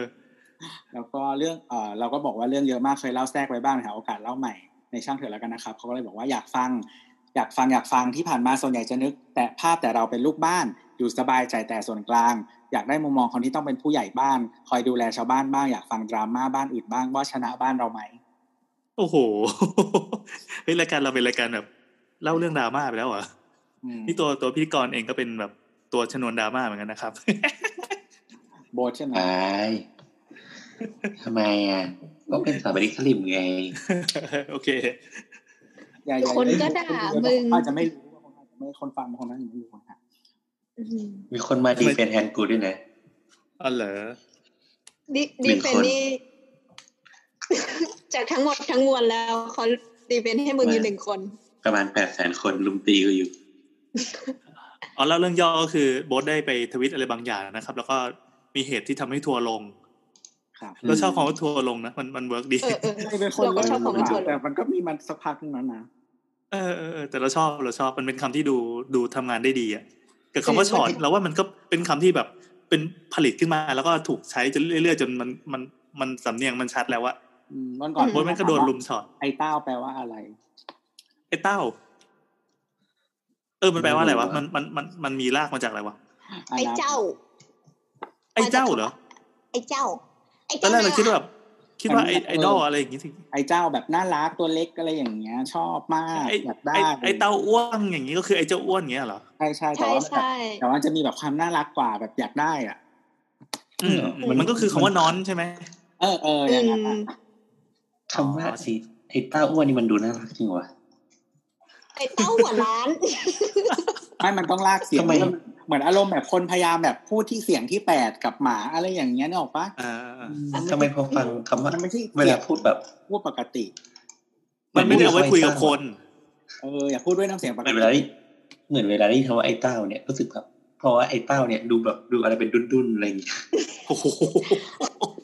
โอ้ยจิตใจสั่นเร็วใจมากของคนคนเดียวนั่นเหรอไอ้เออนั่นแหละไอ้กลับเต้ามาที่โบโบททัวร์ลสงกลับมาที่โบททัวร์ลอ่างครับ เออเห็นไหมเราออกทะเลสนุกดีเอามาครับโบสทัวร์ลงก็จริงๆสรุปก็คือ คือคือโบสก็สารภาพว่าตัวเองเป็นสถาปนิกสลิมแล้ว ใช่ใช่ขอประกาศตรงนี้เลยแล้วกันแล้วโบสก็ลองแออดไปธิเรียบบร้าอยยไป คนฟังครับเขาจะได้เชื่อถือมึง ต้องด้วยเหรอวะไม่ที่เราเราคือว่าเราไม่ได้ดรเราสิเราเราไม่ได้แขเว้ยอย่านี่ แต่ว่าที่เป็นที่เราที่เราอันนี้คือที่เราลองคือโค้ดเรียกตีนนะเว้ยเราไม่ได้แคร์ว่าไม่ตอบดีๆที่คิดดีๆก่อนตอบที่เราที่เราที่เราลองแอดไปอะเพราะว่าเหมือนเหมือนอยู่ดีมันมันชื่อชื่อแอดมันเปลี่ยนเป็นอีเมลเว้ยก็เลยต้องแบบรีบจัดการทุกอย่างให้มันอยู่ในการควบคุมก่อนอ่าก็คือล็อกดาวน์แบงคอกนี่เองโอ้โหมาก่อนที่ทวิตต้นเรื่องที่ทำให้มึงโดนลุมตีนนี่คืออะไรก่อนอ๋อแต่ว่ากู ต้องบอกตัวก่อนว่ามันอาจจะเป็นเรื่องของภาษามันสั้นไปมันไม่เคลียร์เว้ยอ่าอืมเห็นด้วยอืมไม่คือถ้าใครอ่านบทประจำก็อย่าถือสานะฮะบทพูดไม่รู้เรื่องนะฮะเออไม่ใช่คือจริงๆไม่จะบอกว่าไม่ใช่แค่โบสอย่างเดียว ทุกคนก็เคยเป็นเออที่แบบใช่สมมติว่ามึงพูดเรื่องหนึ่งขึ้นมา แล้วก็มีคนที่กำลังอินอยู่กับอะไรสักอย่างอะแล้วผ่านเอาหไม่น้าถึงเอาเข้าหน้ามารับอะไรแบบนั้นใช่แต่อะแต่แต่เรารู้สึกว่าสิ่งที่เราพูดมันแบบ มันเป็นเรื่องแบบทั่วทั่วๆไปอะมากๆสมมติว่าแล้วเจตนาเจตนาจริง ๆล่ะ อะเจตนาจริงๆเหรอ ก็ก็คิดอย่างนั้นแหละ ไม่ไม่แต่แต่ว่าอย่างนี้ประประเด็นของเราคือมันเวลาเราบอกว่ามันต้องให้โซลูชันอะมันไม่แปลว่าคุณต้องแบบให้ภาพใหญ่ต้องแก้ปัญหาได้อะสมมติว่าโบสถามว่า เดี๋ยวเดี๋ยวเดี๋ยวพี่เราย้อนแอนย้อนกลับไปย้อนกลับไปคนที่ไม่ได้ตามก็มีอะอืมเออเนี่ยแหละอะโบสทวิตว่าอะไร เราเราบอกว่าอะไรวะเราบอกว่าเหมือนประมาณว่าถ้าแบบเกิดว่าคือการการด่าโดยที่ไม่ให้ solution อะ มันเป็นสิ่งที่แบบไร้ค่าหรืออะไรประมาณเนี้ย ไม่ไม่เราแค่บอกว่ามันห่วยเออมันห่วยอะมันห่วยอะซึ่งแต่แต่ว่าอย่างไรก็ตามสมมุมันก็ให้ว่าความหมายนี้ ใช่แต่ว่าจริง ๆ เราก็คิดว่ามันก็แล้วแต่สมมติว่าเราถามว่า สมมติพี่แอนแบบติดหนี้อะเงินกู้อะพี่แอนก็แค่บอกว่าช่วยลดดอกให้หน่อยได้ไหมนี่ก็คือ solution แล้วอะคิดออกปะมันไม่ต้องไปทำลายระบบทั้งทั้งหมดใหญ่ๆก็ได้อืมอืมอืมเออคือประเด็นมันคือแค่นี้เว้ยแต่ซึ่งอันนี้แบบอันนี้เรา เราเราเป็นแผนกรับฟังเฉยๆนะเราจะไม่ได้บอกว่าอืมเราอืมอ๋ออืมจริงๆเข้าใจเราก็ต้องเข้าใจไล่ตามนั้นหรือเราหรือเราไม่ได้ต่อต้านว่าเฮ้ยแบบมึงอย่ามาสลิมอะไรอย่างนี้ ไม่คืออีกในหนึ่งโซลูชันมันหมายถึงโกก็ได้หรือว่าสิ่งที่คุณเห็นนะว่าคุณอยากได้อะไรเนี่ยคิดออกปะอ่าบางทีเราเราแค่รู้สึกว่าการด่าแต่แบบการด่าเพื่อให้แบบแค่ recognize มันมันไม่พออะ มันเหมือนคนที่ไม่พอใจอะไรสักอย่างอะเอคือถ้าอคุณแต่มีเราปัญแค่หารู้สึกแล้วอะคุณอยากได้อะไรเพื่อแก้หลังหรือว่าเออเออสุดท้ายแล้วคุณใช่อยากไปอยู่ใช่แค่ตรงไหนล่ะ อย่างเช่นว่า ใช่ใช่วันนี้แบบอ๋อภาคเหนือมีปัญหาฝุ่นควันสิ่งที่มึงอยากได้คืออะไรอ๋อมาจับเอาแบบว่าช่วยทำให้ควันหายไปมาจับนู่นนี่นั่นหรือว่าอยากให้คนเผาที่หายอย่างไร แค่นี้เลยคือคือเราคิดว่ามันหนึ่งคือมันเป็นเรื่องของของกรอบของภาษาด้วยอะสมมติคำว่า solution อะถ้าเกิดตีความชั้นเดียว solution ก็คือแค่ มันก็คือแบบ คุณต้องมี process มันยาวๆอะไรเงี้ยแต่จริงๆคำว่าอ่าโอเค solution ไม่มันไม่ต้องเป็น process ยาวๆก็ได้อะอันนี้เรานึกออกคนที่จะเขาจะมาฉอดใส่เขาจะบอกว่าอ้าวงั้นงั้น ถ้ากูคิดทางโซลูชันได้กูเป็นรัฐบาลไปแล้วใช่แล้วใช่ก็ใช่กูจะไปจ้างรัฐบาลมาทำเฮียอะไรอะไรอย่างนี้ใช่เวไม่ลาแต่เขาเถียงเมื่อมากี้สิ่งที่คิดอีกอย่างหนึ่งก็คือการที่คนมาบ่นหมาแมวอะ มันก็คือความรู้สึกเหมือนโยนอะไรขึ้นมาสักอย่างหนึ่งแล้วเหมือนกันเพียงแต่ว่าเขาไม่ได้ตีกรอบว่ามันเป็นปัญหาอะไรขึ้นมา หรือว่าแสดงอะไรที่มันชัดเจน ก็ก็สำหรับกูคือกูแค่มองว่าอันนั้นยังไม่พอไงมันต้องบอกแบบบอกบอกจุดประสงค์ของมึงมา มันการโอเคพูดอะไรบางอย่าง มันต้องบอกจุดประสงค์เฉยๆอะแล้วเราพอจะพอจะเรียบเรียงคำตอบของโบทได้แล้วเช่นอ่าอย่างนี้มีลูกค้าที่เห็นแบบเราที่ดีไซน์มาเสร็จแล้ว ลูกค้าบอกว่าอืมกูไม่ชอบ จบวางอืหูมแล้วก็ถามว่า เราก็ถามว่าไม่ชอบเพราะอะไร ไม่ชอบเอตอรงไหอนย่างอย่างนี้ คือถ้าจบแล้ววางหูเนี่ยไปไม่ถูก อืม อืมใช่ หรือถ้าไม่ว่าจะเป็นใครก็ตาม หรือถ้าแบบอ๋อไม่ชอบไม่อยากให้แก้แล้วช่วยลดราคาให้หน่อย อืม ก็เป็น solution หนึ่งกัน ก็เป็น solution หนึ่งเหมือนกัน อ่าอันนี้คือ solution แล้ว ไม่ชอบก็คือข้อต่อรองไม่ชอบและลดราคา อ่าใช่ เราก็แค่คิดว่า คือคือเราว่ามันคงไม่เคลียร์เราก็ขี้เกียจว่าที่ที่เราเราไม่ตอบโต้อะไรเลยเพราะว่าเราขี้เกียจเราขี้เกียจไปนั่งตอบทุกคนอะอืมอืมอืม เข้าใจอันนี้เข้าใจ จริง ๆ เรื่องเรื่องความประสาทแดกในโลกโซเชียลอะเรา มันค่อนข้างเป็นเรื่องละเอียดอ่อนที่ถ้าพูดออกมาปั๊บมันก็ต้องมีเรื่องที่แบบมามามาซ้อนทับต่อไปใช่ป่ะแต่เราเชื่อว่าอืมอ่าเราเชื่อว่ามันก็มีหลาย ๆ คนอะที่ที่น่าจะอธิบายแล้วเรียบเรียงไอ้ปรากฏการณ์เรื่องความความลุมฉอดและความทัวร์ลงเนี่ยอืมโดยเฉพาะในช่วงเนี้ยที่ทุกคนอยู่บ้าน และทุกคนมีเรื่องเครียดคล้ายกัน อยากหาที่สบายใช่ใช่ใช่เออ อยากหาอืมที่ที่สกรรมสักที่หนึ่งหรือไม่ก็อะโอเคมันก็เป็นมันก็เป็นปรากฏการณ์ในในทวิตเตอร์ซึ่งเราอะเป็นคนที่ปกป้องสังคมทวิตเตอร์มาตลอดเพราะว่าเราเล่นมาตั้งสามสิบปีแล้วใช่ไหมครับใช่เราก็รู้สึกว่าไม่ถึงไม่ถึงมันก็จะมีหลาย ๆ คนที่ไม่เล่นไงแล้วเขาบอกว่าสังคมทวิตเตอร์มึงอะประสาทแดกอืมซึ่งเมื่อก่อนเราไม่เห็นด้วยแต่ทุกวันแสดนี้งว่าตอนนี้เห็นด้วยแล้ว ใช่ตอนนี้ตอนนี้เราเห็นด้วยเราเห็นด้วยแล้วเราก็รู้สึกว่าเออเราก็สามารถอยู่ในสังคมประสาทเนี่ยแดกนี้ได้ ไม่เพียงแต่ว่ามันนึกออกไหมความเรารู้สึกว่าความประสาทแดกของทวิตเตอร์มันถูกแบ่งเป็นแบบอะไรก็ไม่รู้เต็มไปหมดเลย แต่ว่ามันเขาเรียกว่าอะไรอะคือเราสามารถเอาตัวเองออกมาจากความประสาทแดกนั้นได้ ง่ายอ่าง่ายถูกเออไม่ได้ยากอืมอืมบอกมาเราเราก็เลยคิดว่า คือเราก็เลยว่าเออเออกันเราก็ยังไม่เข้าไปตอบแล้วกันแล้วก็เลิกเล่นทวิตเตอร์ไปสามวันสองวัน ก็เพราะว่าขี้เกียจตอบอะไรเงี้ยขี้เกียจดูอะไรอย่างเงี้ยอืม เออ ก็ได้ก็ได้เพราะว่าโอเคคือเลือดเลือดนักสู้มันร้อนไง ไม่คือบางคอะไรนเหรอเข้าใจเข้าใจบางคนเหมือนกับว่าคือคือเราก็เคยมีพูดอะไรแล้วมีคนไม่ไม่ไม่พอใจแต่ว่าเหมือนพอตอบกลับไปบางคนเขาไม่พร้อมที่จะคุยกับเราอยู่แล้วอะก็เลใช่ยแบบใช่บางคนเขาไม่เก็ตไม่ไม่คือคือเรารู้สึกว่าจริง ๆ อะ มันต้องวางแบบคนละฝั่งอะแล้วมาเถียงกันอะไรเงี้ย แต่มันไม่ใช่แบบคุณแบบบางคนเขาไม่ได้อยากแค่เอมคุณคือแบบดิลุสมคัสหรือว่าเถียงด้วยหรือว่าอยากอืมอยากได้อะไรจากบทสนทนาเขาแค่อยากเอ่อ พูดแบบนี้อะไรอย่างเงี้ยก็โอเคเรื่องของคุณเลย เอาเอางี้ไหมคืออ่าเราว่าเราว่าเรื่องเนี้ยเถียงพูดยังไงก็ไม่ไม่มีทางจบ แต่เราใช่มองใช่ในแง่คนที่ดีไซน์ระบบนี้ขึ้นมา เออเราสนใจอืมวิธีการการคิดมันที่มันทำให้ shape พฤติกรรมของผู้ใช้อะตัว Twitter อะคนที่ดีไซน์ระบบมาอ่าเหมือนเหมือนตรงเนี้ยเขาไม่ได้รัดกุมพอที่จะไปไปไปไปไปรวบไปเกลาให้มันกลึงอะอืมใช่ใช่ใช่เอ่อถ้าอย่าง Facebook มันจะมีปัญหาอีกแบบหนึ่ง อย่างที่ว่าเป็นเรื่อง fake news หรือว่าเป็นอะไรต่างๆใช่ไหมถ้าในอย่างไลน์มันก็มีปัญหาอีกแบบหนึ่งอย่างที่ใน Twitter อะมันจะมีปัญหาอย่างหนึ่งที่มันสร้างความ short ความสั้นขึ้นมาอ่า มันเป็นเพราะว่าคือตัวมันอะ ไม่ได้ไม่ได้เป็นพื้นที่สำหรับการอธิบายอะไรเรียบเรียงให้อย่างเป็นระบบอืมแล้วก็อยู่ในใช่ในใช่พื้นที่ใช่ที่สามารถมันยากติดตามมันยากได้ ถ้ามึงอยากตามดราม่าปั๊บไม่ใช่ว่ามาตามมาตามในกรอบนี้ทั้งหมดแล้วจะจบเรื่องมันไม่จบเออมันจะฟุ้งอือฮึ คนไม่จำเป็นจะต้องพิมพ์แฮชแท็กทุกอันว่าแบบโบสตันตีนโบสลิปอะไรเงี้ยแบบไม่ไม่ไม่ต้องมาใส่แฮชแท็กบางคนก็บดลอยๆด่าลอยๆอะไรเงี้ยเราก็ไม่มีทางไปไปไล่เก็บจนครบมีต้องเป็นมีแบบมีคนไล่คนที่เก็บไหมทำงานมีน้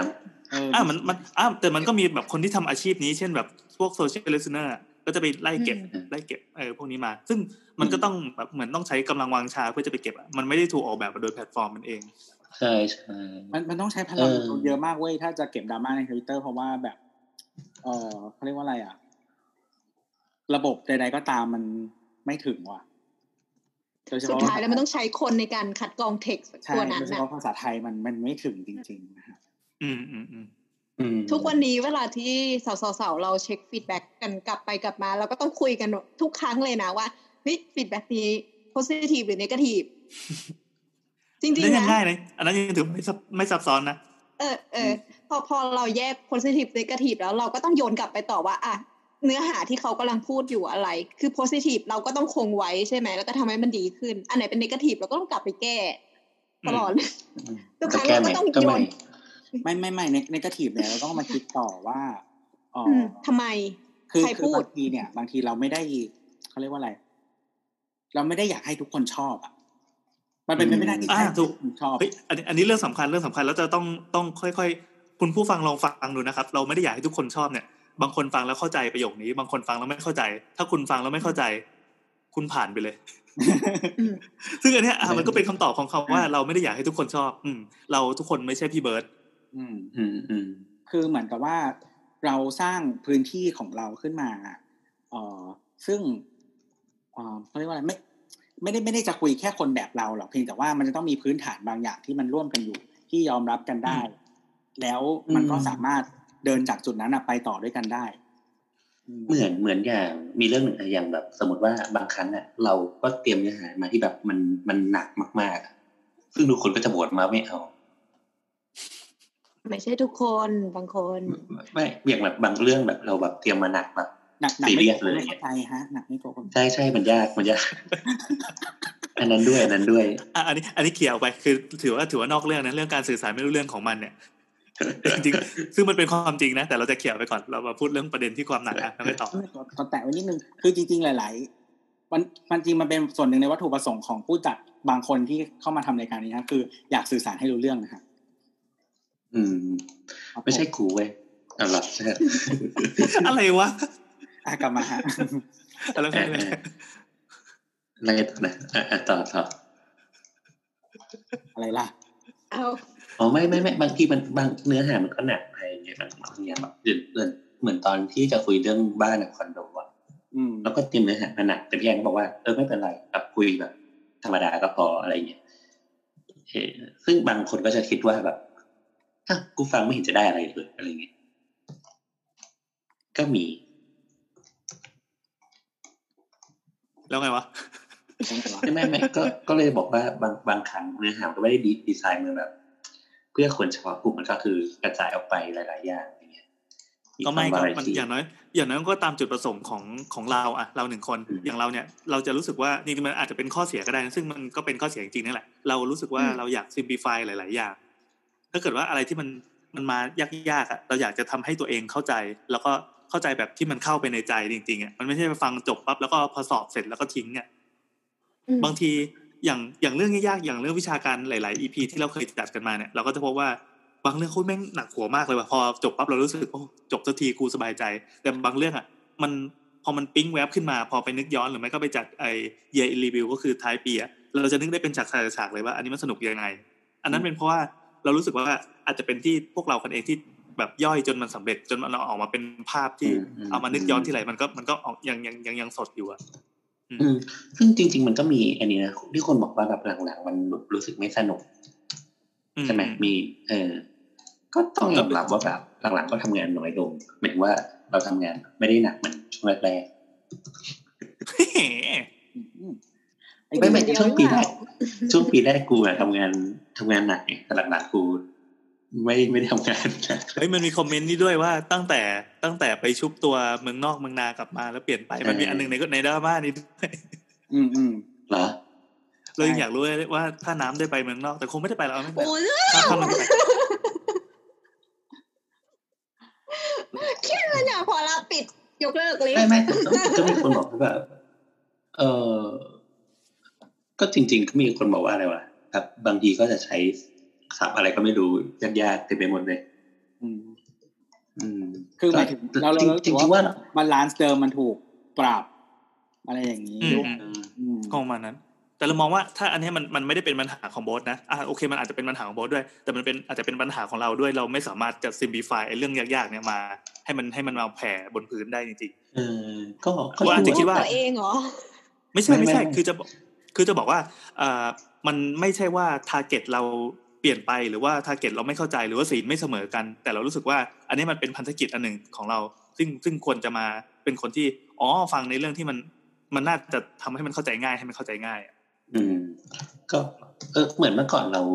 อย่างอย่างสมมติตอนเริ่มเริ่มแบบเริ่มเปียกได้นะเราจำได้เราจะจดใส่ A4 เยอะๆอะอืมแล้วมาเล่า แต่เดี๋ยวนี้ก็คืออ่านก่อนสักสี่ชั่วโมง คือจริงๆอะอะไรอ่านก่อนนานแค่ไหนอะมันไม่ได้มีผลไว้ถ้า ถ้าแบบคุณสามารถย่อยสิ่งนั้นอะออกมาใช่ก็เล่าต่อได้ถูกถูกถูกใช่ใช่ใช่ใช่ไม่ไม่ปกปกติปกติก็คือ แต่แต่ต้องอ่านจบแล้วก็มานั่งย่อยอีกทีไงอืมอืมเออ แต่แบบเดี๋ยวนี้ก็คือจบแล้วก็อ่านเลยอืมเละอ่าเดี๋ยวเดี๋ยวเดี๋ยวก่อนที่จะไปไกลกว่านี้ เราจะบอกว่าอือฮึจริง ๆ เราก็เราก็รับฟังข้อเสนอคอมเมนต์ต่าง ๆ นะครับ เราฟังจริงๆนะเราฟังจริงๆ คือเราไม่ได้ เราถึงปากจะบอกว่าแบบเอามากูก็ไม่มีปัญญาปรับเลยอะไรอะแต่จริงๆก็คือเบื้องหลังเราก็มีความพยายามอยู่ก็คุยเออก็คุยเออเออเออเรื่องปรับอยู่แหละแต่แต่ทางนี้พื้นฐานของของการทำรายการมันจะมีปรัชญาอันใหญ่ที่มาครอบอยู่ ก็คือทำแล้วมันต้องเป็นการผ่อนคลายพวกเราด้วย คือทำแล้วสนุกอืมถ้าเกิดทำแล้วแบบโอ้กูไม่อยากอ่านแล้วโอ้แม่งจบอีกอาทิตย์หนึ่งแล้วเหรอวะอาทิตย์หน้าจะเป็นไงวะเนี่ยอะไรเงี้ยเราจะถือว่าอันเนี้ยมาผิดทางละ เออเราก็อยากจะทำให้ความรู้สึกเนี้ยยังยังแบบอยู่กับรายการนี้ต่อไป แล้วเราเชื่อว่าอืมเราเชื่อว่าในในทีมเราอะมันก็แบบยังมีพลังแข็งแรงที่อยากจะทำต่อยังมีเรื่องรู้เรื่องนี้ที่รอจ่อคิวจะทำอีกเยอะมากเลยจริงครับผมไม่ใช่ว่าแบบว่ากูหมดมุกก็ไม่สนุกอืมสนุกนะครับ สนุกนะครับ ครับผมไม่ไม่ซึ่งกลับซึ่งมาความที่สนุกของอ่าของพวกเราอะ คือมันก็จะมีจุดเล็กๆย่อยๆอย่างเช่นว่าเอ่อแบบ คุณภาพด้านหนึ่งสองสามสี่ห้าอะไรเงี้ยแล้วก็มันก็กลับมาเรื่องที่ความสนุกนี่แหละเรื่องไหนที่เรารู้สึกว่าเราอยากจะปรับปรุงหรือพัฒนาหรือทำให้มันดีขึ้นอะ ถ้ามันเข้ามาอยู่ในกรอบก้อนเนี้ยเราก็จะพยายามทำอืมอ่าใช่ใช่ครับนั่นนะครับน้ำมีน้ำมีอะไรไหมครับนะไม่เป็นไรคือปกติเวลาทำ EP คือรู้สึกว่าชอบอะไรสักอย่างหนึ่งแล้วอยากเล่าอย่างนี้ตลอดเลย ไม่มีความรู้สึกยิ่งใหญ่อะไรเลยทั้งนั้น ใช่ไง แค่นี้ก็พอแล้วไงอืมเออเออเราเวลาที่วิชา ที่แอนบอกว่าอ่า review of year มาทีไรอะเรานึกถึงใช่ไหมมันเหมือนแบบว่า เวลาพอพูดถึงตอนนั้นที่ชอบเรื่องนี้มากๆอะไอความคิดนั้นมันบุ้มขึ้นมาในหัวตลอดใช่ใช่ซึ่งอันนี้มันดีไงเออชอบอะไรสักอย่างหนึ่งแล้วมันแบบมันอยากจะเล่ามันอยากจะบอกเออทุกคนแล้วทุกครั้งที่ทำตอนขึ้นมาที่แบบชอบแบบมีรายละเอียดแปลกๆอะคือ รู้สึกสนใจอย่างหนึ่งแล้วก็รู้สึกว่า คุยคนเดียว แล้วมันไม่มีคนคุยด้วยก็เลยเล่นอมหาคุเหยื่อคนอื่น มานั่งฟังงงๆว่ามึงมึงพูดอะไรของมึงงี้ใช่ไหมใช่ใช่ใช่ซึ่งอันเนี้ยจะบอกว่ามันเป็นลักษณะพิเศษของน้ำไงคือน้ำอาจจะแบบอะไรวะคือแบบฟังแล้วเออเออแบบมึงอยากพูดนะก็ให้พูดไปเถอะแต่พอพอคนฟังอะเขาสัมผัสได้เว้ยอย่างอีตอนที่เราฟังความไม่รักรู้คเรื่วาองมชอบของน้ำได้ ใช่ใช่คือน้ำแบบเวลาชอบอะไรจะชอบจนเสียสติจนแบบเออ ตอนนั้นเราเราพูดอะไรไปนะที่ผู้ฟังเขาไม่ชอบอะเอาเวที่ลติ่งที่ผู้ฟังมาคุยในเรื่นี้องติ่งกับติ่งมาเวลอ๋อเรื่องติ่งเรื่องติ่งเออเออเรื่องติ่งอืมเขาบอกว่าไงวะเราน้ำอธิบายต่อไปอะอ๋อคือเขาไม่ชพี่อบแอปนระโยพูคดประที่มาณพี่แอว่านพูดประมาณว่าเหมือนอ่าเขาไม่ชอบประโยคที่เราพูดเอออัอันนี้เล่าให้ฟังเลยแล้วกันอะประมาณว่าเหมือนแบบเถียงกับติ่งยังไงก็ไม่ชนะหรอก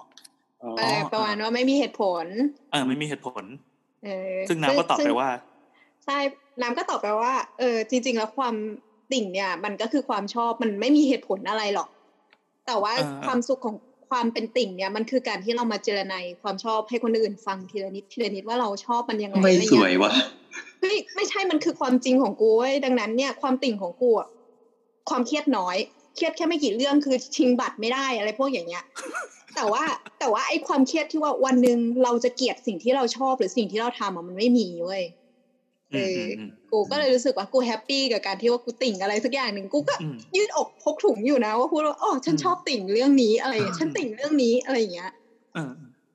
ก็ก็ขอบคุณผู้ฟังท่านนั้นนะคือคือส่งมาถึงเราเรียบร้อยแล้วแล้วเราก็เอามามาประชุมเพลิงกันในนี้เหมือนกันอืมประชุมเพลิแล้งวเราเหรก็อไม่ก็เราก็ยังเชื่อว่าสิ่งที่เราพูดอะเราเราก็น่าจะไม่ได้หวังร้ายนะคือเราไม่ได้ย้อนกลับไปฟังเหมือนกัน แต่เราคิดว่าอืมเออเวลาเราเป็นติ่งอะไรอะเราก็ ถ้าเราบอกว่ามันไม่มีเหตุผลมันก็น่าน่าจะยังเป็นประโยคที่ถูกอยู่ เพราะว่ามันเป็นเรื่องของอารมณ์มันเป็นเรื่องของอิโมชันอลเลยอืมเหมือนกับที่เราเราก็ติ่งกับอะไรหลาย ๆ อย่าง อยู่มีใครมาบอกว่า น้องปั่นแบบเอ้ยไม่อย่าพูดเลยอะไรเงี้ยเราก็จะปกแถป้วองแล้วอะไรแบบเนี้ยตัวอย่างคือบางครั้งเขาเรียกว่าอะไรอะคือถ้าเรายอมรับซะว่ามันโอเคมันคือความชอบที่มันไม่สามารถอืมมาใส่เหตุผลอะไรได้มากมายอะ ก็ไม่ต้องมาคิดว่าโอ้มันจะมีโลจิกหนึ่งสองสามสี่ห้าเราถึงชอบสิ่งนี้นู่นนี่นั่น ซึ่งอืมพอมีโลจิกปุ๊บอะพอสิ่งอะไรมันเปลี่ยนไปบางทีเราก็ชอบไม่ได้แล้ว ไม่ผิดโลจิกว่ะอะไรอย่างเงี้ย ถูกต้องอืมเออเออ แค่นั้นเองอืนะมเฮ้ยทำไมเรามาซีเรียสวะแล้วอันนี้อันนี้เรารู้สึกว่าแบบพอคุยกันแล้วมันหลาย ๆ แล้วมันสนุกดีเราก็เลยแบบไม่ไม่ได้ไม่ได้ปล่อยให้แบบ ต้องต้องออกอ่าวต้องอะไรนะมันสนุกดีจะกลับมาสู่คำถามได้ยังโอ้โหเยอะไกลมากเออสนุกสนุกเรารู้สึกรู้สึกว่าเออแบบดีดีดี คือปกติเราก็ไม่ได้คุยกันแนวนี้นะครับผมในคำถามครับ อีกทีคำถามอะถามเรื่องคอนโดสรุปก็คือถามเรื่องดราอ่าม่าคคออนนโดมีดราม่าคอนโดมันๆจากตัวบ้างไหมอืม คือจะบอกว่าจริงๆ บางเรื่องอะเล่าไม่ได้นะคะเพราะว่าเป็นคดีความนะฮะเฮ้ยโอ้แต่ถ้าคุณสามารถโดเนทเพื่อจะฟังพรีเมียมคอนเทนต์ก็เชิญโอ้อันนี้คือเป็น business model อันใหม่อะ คือนอกนอกจากเราจะตกทรัพย์พรีเมียมสดทำนอกจากเราจะตกทับคุณกิ้งคือแล้วคุณก็คุณก็ตกทับผู้ฟังอีกใช่ไหมอะก็คือคือจริงๆอะที่ที่คอนโดที่ที่เราอยู่เนี่ยนะฮะมันจะมีลักษณะพิเศษเอ่อบางอย่างก็คือว่ามันเป็นคอนโดที่เก่ามากนะครับอ่าเก่าในเอ่อเก่าแบบว่า เกิดเด็กๆมาก็เห็นแล้วอะไรประมาณเนี้ย น่าจะแบบยี่สิบปีอะเออฮัลโหล ทำไมทุกคนเงียบได้ยิคืนอเราได้ยิจำนได้ว่าเราจำได้ว่าคอนโดตัวเป็นคอนโดที่กว้างมีพื้นที่ส่วนเขาเรียกว่าพื้นที่ส่วนกลางได้ไหมไม่ใช่ใช่ไหมมันคือทางเดินหรืออะไรต่อมีอะไรก็ทางเดินมีทั้งถือว่าเป็นพื้นที่ส่วนกลางมีมีเออพื้นพื้นมีมีทางเดินกว้างมีวอยตรงกลางตึกมีน้ำตกมีนู่นนี่นั่นอะไรอย่างเงี้ยมีสิ่งที่ไม่จำเป็นเลยในคอนโดสมัยเนี้ยใช่ใช่ไม่ใช่ไม่จำเป็นเพียงแต่ว่าการทำคอนโดสมัยใหม่เปลือพวงกอย่างเงี้ยมันใช้เออมันใช้เงินปึเยอะในการที่จะดูแลแล้วก็สร้าง เออเออเราก็เลยรู้สึกว่าคอนโดตัวแบบมันมีเสน่ห์มากอะมแต่มันเป็นเสน่ห์แบบแบบของเก่าๆซึ่งอะสมัยนี้ให้ใครทำก็ไม่ทำมันเปลืองมันเหมือนอารมณ์รีสอร์ทเก่าอะไรอย่างงี้นะฮะอ่าเรารู้สึกแบบนั้นเราได้วายแบบนั้นเหมือนเวลาเราไปโรงแรมริมทะเลแบบสมัยก่อนตอนเด็กๆอะไรอย่างเงี้ยอืมอืมอืมอืมอะโอเค พอให้เห็นบรรยากาศว่าคอนโดตัวเป็นยังไงละอะใช่ทีนี้ความเก่าเนี่ยมันก็มาพร้อมกับการลงรักษาเยอะมากมายเนาะส่วนที่หนึ่งส่วนที่สองก็คือมีผู้ผู้อยู่อาศัยที่อยู่มาเป็นเวลานานมากๆนะฮะอืมหลายๆคนเนี่ยก็อายุแบบ แก่กว่าพ่อแม่เราอะไรอย่างเงี้ยนะฮะอืม อืม ก็คืออายุแบบอ่าหกสิบเจ็ดสิบบวกอะไรอย่างเงี้ยนะฮะอืมสิบบวกนี่คือเยอะเลยนะฮะหกสิบห้าสิบบวกนี่เยอะมากเออก็ทีนี้พอชุมชนที่มันอยู่มานานๆเนี่ยมันก็มีเรื่องทั้งแบบเหมือนเรื่องในอดีตที่เคยมีปัญหาการห้องนั้นห้องนี้ อะไรอย่างเงี้ย หรือว่าแบบขั้วอำนาจพลังการเมืองภายในอะไรอย่างเงี้ยนะเออ ซึ่งก็มีแบบเยอะแยะมากมาย แล้วก็ คือพอพอเป็นลักษณะแบบเนี้ยมันก็เหมือนมีแบบว่ามีบางเช่นแบบ เออ ถ้าใครทำอะไรเวลาเปลี่ยนกรรมการแต่ละชุดทีอะไปเจอมาแล้วแบบอ้าวอันนี้ทุจริตหรือเปล่านู่นนี่นั่นอะไรเงี้ยเออ มันก็เขาเรียกว่าอะไรอะมันก็สืบกันยากเนาะมันคนแบบ มันไม่รู้ชุดไหนเป็นชุดไหนผ่านมาหลายยุคหลายสมัยเยอะแยะมากมาย หรือบางทีก็เป็นกรรมการที่แบบวนกลับมาเป็นกรรมการใหม่เพราะว่ามันผ่านมาเป็นสิบสิบปีเนี่ยหรอกไหมมันก็ต้องแบบคนก็ต้องวนอืมๆอะไรแบบเนี้ย ซึ่ง เออพอเรามาอยู่เนี่ยมันก็จะมีนี่แหละดราม่าตั้งแต่เรื่องแบบเอ่อการกล่าวหาการทุจริตนู่นนี่นั่น หรือตั้งแต่เรื่องแบบความถูกต้องของการตั้งกรรมการอะไรเงี้ยเยอะแยะมากมายอืมที่ฟ้องร้องกันมากมาย ก็อาจจะไม่ขอลง detail นะคดียังไม่จบหลายคดีมากอันนี้คือพวกคณะกรรมการคอนโดเขาจะต้องมีจ้างนิติมืออาชีพมาทำงานด้วยใช่ไหมก็คืออันนี้แล้วแต่ฮะคือมันมีบางที่ก็ เออเป็นโมเดล อย่างเช่นจ้างเป็นคนๆแล้วก็บริหารเองหมายความว่าจ้างผู้จัดการมาหนึ่งคนเนี่ยเหรอใช่ใช่คือจ้างใช่จ้างคนที่ทำหน้าที่อาชีพนิติคอนโดหนึ่งคน ก็คืออย่างที่ที่ที่ที่ที่เนี่ยเนี่ย มันจะมีเคยสมัยที่จ้างเป็นคนๆก็คือจ้างตั้งแต่ยาม จ้างบัญชี จ้างคนที่แบบเป็นผู้จัดการจ้างอะไรอย่างเงี้ยแยกแยกกันหมดเลยโดยที่อืมโดยที่เหมือนตัวคณะกรรมการเนาะคณะกรรมการของนิติ เอ่อเจ้าผู้ของเจ้าของร่วมเนี่ย ก็จะเป็นคนครอบข้างบนอีกทีนึงนะฮะอืมก็มาเหมือนกำกับดูแลอะไรประมาณเนี้ยแต่ว่าเข้าใจว่าเดี๋ยวคือเดี๋ยวเนี้ยถ้าคอนโดใหม่อะมันก็คือจะจ้างเป็นบริษัทนี่แหละมาจัดการทั้งหมด อืมใช่อย่างอย่างหมู่บ้านจัดสรรเราสมัยสมัยอยู่กรุงเทพก็จะเป็นอย่างนี้ จ้างบริษัทมาบริษัทเขาก็บริษัทเดียว แต่ว่าดูแลวนไปหลายๆหมู่บ้าน ดังนั้นเขาจะมีแบบกรณีศึกษา เช่น เราเจอปัญหานี้ตอนนั้นเราเคยเป็นกรรมการในในยุคสมัยแรกที่ก่อตั้งเลยเราเป็นแบบชุดใหม่ พอมีปัญหาเรื่องนี้ก็จะถามเขาว่าเออเนี่ย มันเคยเจอเคสประมาณนี้ที่หมู่บ้านอื่นๆไหมเขาจะเอาประสบการณ์ของตัวเองจากที่อื่นมามาเพื่อใช้แก้ปัญหาได้ ตัวอย่างใช่ไม่รู้ว่าที่คอนโดนี่จะเป็นอย่างนั้นอย่างนี้เปล่ามีเป็นอย่างนั้นเป็นอย่างนั้น แล้วก็มันจะมีข้อดีอีกอันหนึ่งก็คือเขาสามารถโรเตทคนไปมาได้อ่าใช่ใช่ใช่อย่างเช่นสมมุติว่าเอ่อพนักงานที่โอเคมีปัญหากับลูกบ้านหรืออะไรก็ตามหรือมีปัญหากันเองนะฮะหรืออะไรก็ตามหรือว่าเอ่อเขาเรียกว่าอะไร บางครั้งเนี่ยบางที่เขาไม่อยากให้คนทำงานที่เดิมนานอือืมมๆ มันจะมีปัญหาทั้งในส่วนของเอ่อการทุจริต หรือว่าความปลอดภัยอะไรต่างๆ ที่ตามอืมามอะไรอย่างเงี้ยเพราะฉะนั้นการจ้างเป็นบริษัทเนี่ยมันก็จะน่าจะแก้ปัญหาส่วนนี้ได้เลยประมาณนั้น ก็มีดราม่าเหมือนกันแบบเวลา transition แบบเนี้ยอย่างเช่น จากแบบจ้างเองมาเป็นบริษัทนู่นนี่นั่นอะไรอย่างเงี้ยอืมอืมเพราะว่าบางคนเขาก็จะคุ้นเคยกับบุคคลเดิมหรืออะไรนู่นนี่นั่นเนี่ยก็จะมีมีปัญหาอะไรเงี้ย ส่วนตอนเรื่องโควิด เนี่ยมันก็มีปัญหาอย่างเช่น มีคนมาร้องเรียนว่าเออแบบ เจลล้างมือไม่พออะไรอย่างเงี้ยทำไมไม่ทำนั่นทำไมไม่ทำนี่อะไรอย่างเงี้ย เออออืมก็เวลาทำมันก็ต้อง คือล่าสุดเนี้คือติดเจลในลิฟต์ทุกตัว แล้วก็ประตูเข้าออกอาคารทุกจุดที่มีนะฮะก็คือเหมือนคอนเออมันจะมีจุดเข้าออกที่เป็นของเอ่ออาคารจอดรถแล้วจุดเข้าออกของตัวที่อยู่อาศัยอะไรเงี้ยก็คือทุกจุดติดหมด ที่มันมีกูติดให้หมด อะไรตแบอนบนี้กรุงเทพเป็นเมืองแห่งเจล เออ พูดแล้วแบบคิดดีไม่ค่อยได้ไงก็ไม่รู้โดยเฉพาะรูปพื้นหลังพี่แอนโอ้โหอะต้องใช้เจลเยอะๆหน่อยนะครับแล้วไงแล้วไงมีคดีอะไรที่มันๆที่สามารถเล่าได้บ้างเออก็เหมืจะอนมีตัวแบบจะเคยเล่า เคยเล่ากระปิดกระปอยคือจริงๆมันจะมีอันนี้คดีนี้รู้สึกจะจบไปแล้วก็คือ เหมือนกับว่าเอ่อเป็นกรรมการแล้วอะมีคนมา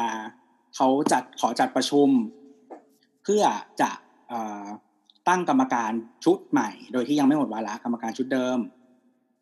เพราะว่าอืมเพราะว่าเหตุเหตุเพราะว่าทริกเกอร์ก็คือการเปลี่ยนระบบจากการจ้างพนักงานเองมาเป็นบริษัท อืม ซึ่งมีการคาดการณ์ว่ามันมีเกี่ยวกับผลประโยชน์ของคนเดิมที่ได้รับอะไรประมาณเนี้ยเออแล้วสุดท้ายแล้วคือเขาก็ไปฟ้องศาลเอ่อเขาก็ไปจดทะเบียนนู่นนี่นั่นอะไรอย่างเงี้ยนะฮะแล้วก็กรรมการชุดเดิมเนี่ยก็เลยไปฟ้องที่ดินแล้วก็ฟ้องศาลให้ระงงับการประชุมครั้งนั้น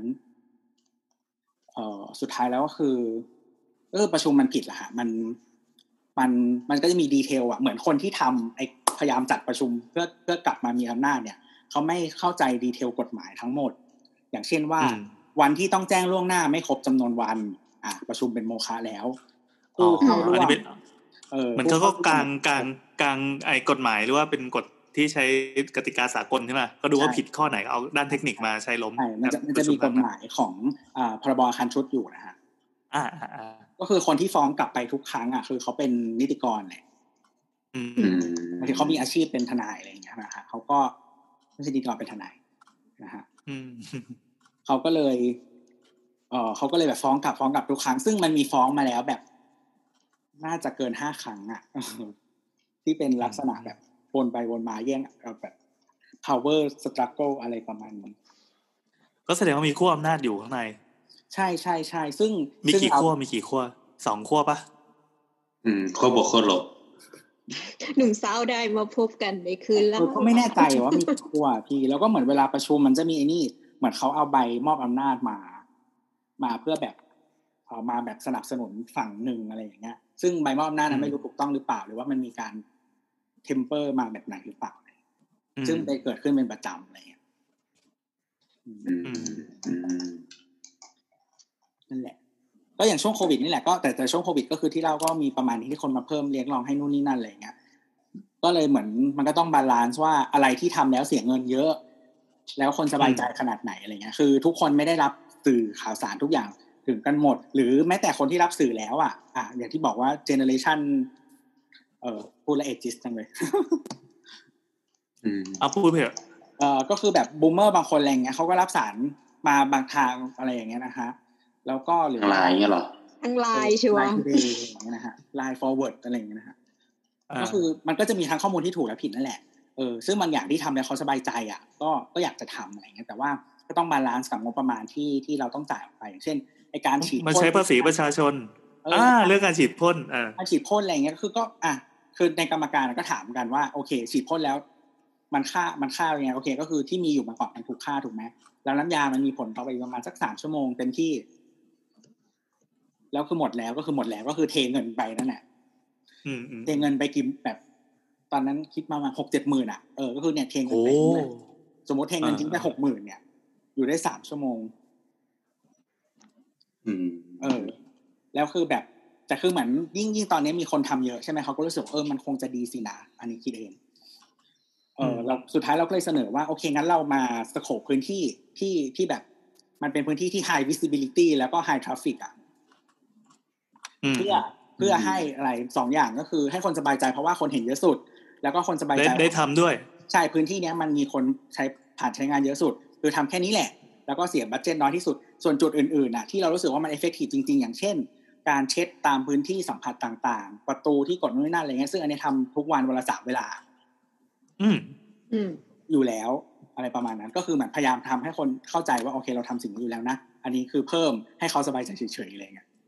เออแล้วก็พยายามลด budget ลงมาว่าโอเคเอามึงทำแค่นี้พอ มึงเห็นแล้วนะสบายใจละพออะไรอย่างนี้อืมก็คือหาทางประนีประนอมกัน แล้วเวิร์กปะก็น่าจะดีขึ้นมั้งไม่แน่ใจก็ไม่ได้ไปซาวเสียงคนเหมือนกันอะอ๋อแต่ก็เหมือนเออเออก็ก็คิดเองว่าก็น่าจะมีคนที่พอพอใจมากขึ้นอะไรอย่างเงี้ยเพราะมันก็เห็นชัดว่าทำอะไรไปบ้างเรื่องยากเรื่องยากการได้เป็นกรรมการอะไรสักอย่างที่เหมือน เหมือนไปอยู่เป็นหนังหน้าไฟอะ อืม อันนี้เขาไม่ไม่ได้มีเงินเดือนให้ด้วยใช่ไหมเป็นแบไม่บมีไม่มีเวียนกันมคือจริงๆมันเคยมีเงินเดือน แล้วเงินเดือนของตัวคนที่เป็น ไม่ใช่เงินเดือนกรรมการเขาผู้จัดการอาคารเออผู้จัดอ๋อการซึ่งอันนี้เป็นที่เออเหมือนตอนนั้นก็เลยเหมือนตอนที่เข้ามาทำก็เลยยกเลิกไป เพราะรู้สึกว่ายังไงมันก็ต้องเป็นคนในอยู่แล้วอะแล้วมันก็เป็นการเสียค่าใช้จ่ายเยอะพอสมควรต่อเดือน อืมอืมอืมแต่เบี้ยประชุมอะไรก็คือไม่มี ไม่มีครับ ก็คือยกเลิกหมดเออเออไม่เออเนี่ยมันเป็นงานงานเหมือนหนังหน้าไฟอย่างที่ว่าคือคนที่ไปทำมาไม่ได้อะไรเลยจริงใช่ทำดีเสมอตัวนะฮะทำชั่วโดนด่าๆถูกต้องถูกต้องแต่อินดี้เพย์ก็โดนด่าหมดนะครับไม่แต่โอว่าเคคิดอีกทีคิดคิดอีกมุมหนึ่งมันคือ มันคือเขาเรียกว่าอะไรคือถ้าไม่มีคนทำไม่มีคนที่ทำให้มันดีอะมันก็คือมันก็ส่งผลกระทบถึงทุกคนนั่นแหละ อืม อืม นั่นแหละ มันก็อาจจะเป็นส่วนหนึ่งแบบที่พี่แอนพูดไงเรื่อง เรื่องความพิธีกรรมของการอยู่ร่วมกันเนี่ยมันก็เป็นแบบนี้มันเลือกไม่ได้นะอืมอืมอืมครับผม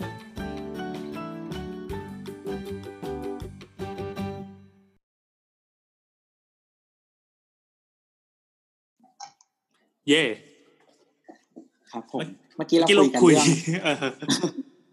เมื่อกี้เราคุยกันเรื่องเอ่อวิธีการอัด เสียงออนไลน์ของพวกเราเนี่ยนะฮะก็คือเราผ่านการใช้งานแอปพลิเคชันมาหลายตัวอะไรเงี้ยแล้วก็มาคุยกันนะฮะก็คืออย่างวันนี้มีคนแนะนำเอ่อ Google Hangout Meet ตอนนี้เขาเปลี่ยนชื่อเป็นมีเฉยๆละ Meet เนี่ยเกิดหลายตัวเลยเพื่อนกดมาเออจะบอกว่ามีอีกตัวหนึ่งคือ Duo เสียงดีเลย แต่ว่าอัดไม่ได้ อืมอืมอืมไม่รู้มันทำไมให้ตีกันเยอะๆทำไม มันเป็นแนวทางของ Google นะฮะส่วน Microsoft ก็จะซื้อมาแล้วก็แบบมาทำอะไรก็ไม่รู้มั่วๆเหมือนกัน อืมเออแล้วเมื่อกี้เราถาม เราถามตัวเรื่องซูมอ่าซูมซูมก็คือตอนนี้ถามว่ามันเขาแก้ปัญหาอะไรไปบ้างก็จะมีอย่างเช่น ต้องเล่าก่อนว่าก่อนหน้านี้มันมีปัญหา อ่าซูมเนี่ยมันมีปัญหาเรื่อง security แบบเยอะมากนะฮะก็เดี๋ยวจะเดี๋ยวจะเล่าอันที่แก้ไปพร้อมกับที่มันเป็นปัญหาเออนะที่นึกออก ก็อย่างเช่นว่าตัว installer ของอ่า macOS มันจะเหมือนเหมือนเป็นเหมือนมีเหมือนมีปัญหาที่มันเป็นทางเข้าของ malware ได้อะไรประมาณเนี้ยซึ่งอันเนี้ยก็คือเขาแก้ installer ไปแล้วนะฮะก็ใครใช้ Zoom Motion macOS อยู่ก็อัปเกรดอะไรซะให้เรียบร้อยนะฮะมันก็จะปลอดภัยขึ้นอืมอืม ซึ่งเอ่อหลาย ๆ แต่ว่า Google ก็ยังมองว่ามันไม่ปลอดภัยใช่ไหม Google ก็เพิ่งห้ามพนักงานใช้บนคอมพิวเตอร์นะฮะของ Windows ก็มีปัญหานี่ อืม Windows น่าจะเป็นเรื่องเรื่องการโยนลิงก์อะไรสักอย่างนึกนึกภาพว่าพอแจกลิงก์เสร็จปั๊บอะใคร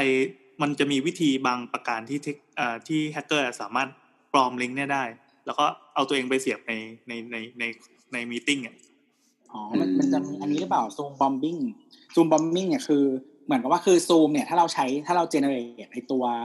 meeting เอ่อมันมันลิงก์ URL เป็น ID สำหรับจอยอ่าเป็น ID เนี่ย โดยที่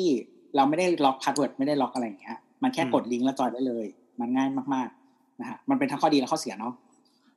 แล้วก็มีอีกคือตอนเนี้ยเหมือนมันก็คงมีปัญหาหลาย ๆ อย่างที่ทำให้ตอนเนี้ยมี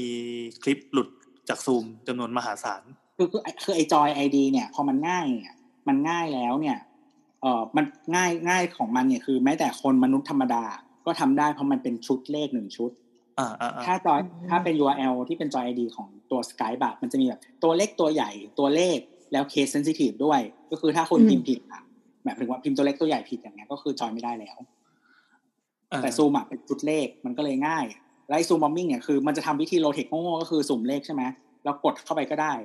วันก่อนเห็นมีคนในทวิตเตอร์โดนบอกว่าแบบอยู่ๆก็มีคนจอยเข้ามาแล้วชักว่าวอะไรเงี้ยโอ้ดีจังเอ้ยจริงเหรอเออ หรือว่าจะมีทำน้ำเสียงที่ไม่ชอบ มันจะมีทูที่เป็นแบบเหมือนกับว่าโอเคหาสุ่มเลขห้องขึ้นมาแล้วก็ไปกดจอย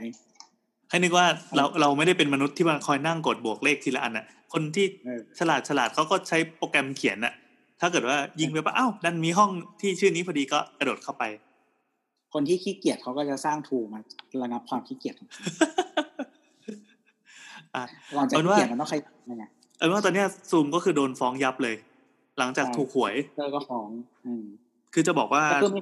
คนพูดว่าอ่าฮะมันรู้กันมานานแล้วแหละว่าซูมอะมันไม่ได้ปลอดภัยขนาดนั้นเพียงแต่คนมันไม่ได้ใช้เยอะไงอ่าอ่าอ่าแล้ววันหนึ่งก็ดันมีคนแบบแห่เข้ามาอย่างพวกเราก็เป็นพวกที่แห่เข้ามาเหมือนกันไม่ใช่ใช่เพราะเมื่อก่อนเวลาเราอัดทางไกลเราจะที่เราบอกว่าอะอัดผ่านสกายนะครับเสียงเสียงอาจจะไม่ดีอะไรเงี้ยแต่พอซูมอ้าวเสียงแม่งดีแล้วก็สามารถคุยซ้อนกันได้ด้วยใช่อืมใช่ดีกว่าเอ่อไม่ไม่ได้ดีกว่า Discord แต่มันสบายใจกว่า Discord อ่าอ่าอ่าเพราะเรามีข้อจำกัดอยู่อย่างก็คือเวลาอ่านอะเราต้องมองหน้ากันด้วย เพราะว่าบางคนแบบ บางคนแบบพอพูดปั๊บเราก็ไม่ได้มองจอก็จะพูดไปเรื่อยๆอะไรเงี้ยโอเคคือเหมือนที่เราที่เราเคยเล่าว่าที่เราอัดอัดโดย Discord แล้วเนี่ย ถ้าถ้าสมมติเราให้เห็นหน้า มันจะอัดด้วยไม่ได้เออมันต้องเลือกอย่างใดอย่างหนึ่งเออเออเอออืมเอออะไรประมาณนั้นเราก็เลยไม่ไม่สบายใจใช้ Discord ครับตอนนี้ก็จะมีนั่นแหละอ่าครับ มันก็จะมี solution หลาย ๆ อย่างสำหรับการอัดพอดแคสต์ในประเทศไทยที่ที่ณปัจจุบันเราพบว่าซูมมันสะดวกสุดแหละ จริง ๆ ก็มีคนเสนอมาว่า Meet ของ Google เนี่ยก็ ก็สามารถอัดบันทึกวิดีโอได้แล้วค่อยเอาวิดีโอนั้นมา convert ก็จะเป็นแบบเดียวกับสกายเรายังไม่เคยลอง แต่มันต้องใช้ใช้เป็นแบบ account สำหรับบริษัททีม G Suite นะคอืรับมอืมประมาณ G Suite แล้วก็ต้องจ่ายเงินเพิ่มเพื่อได้ฟังก์ชันนี้ด้วยอะไรประมาณนี้ เออเออดังนั้นก็ซูมก็เลยตอบโจทย์ค้นหาเทคนิคต่อไปนะฮะครับอ๋อแล้วก็ไอที่โบทถามเมื่อกี้เรื่อง end to end encryption นะฮะ end to end encryption ก็คือเอ่อเหมือนกับว่าเขาเรียกว่าอะไร เราล็อกกุญแจใช่ไหม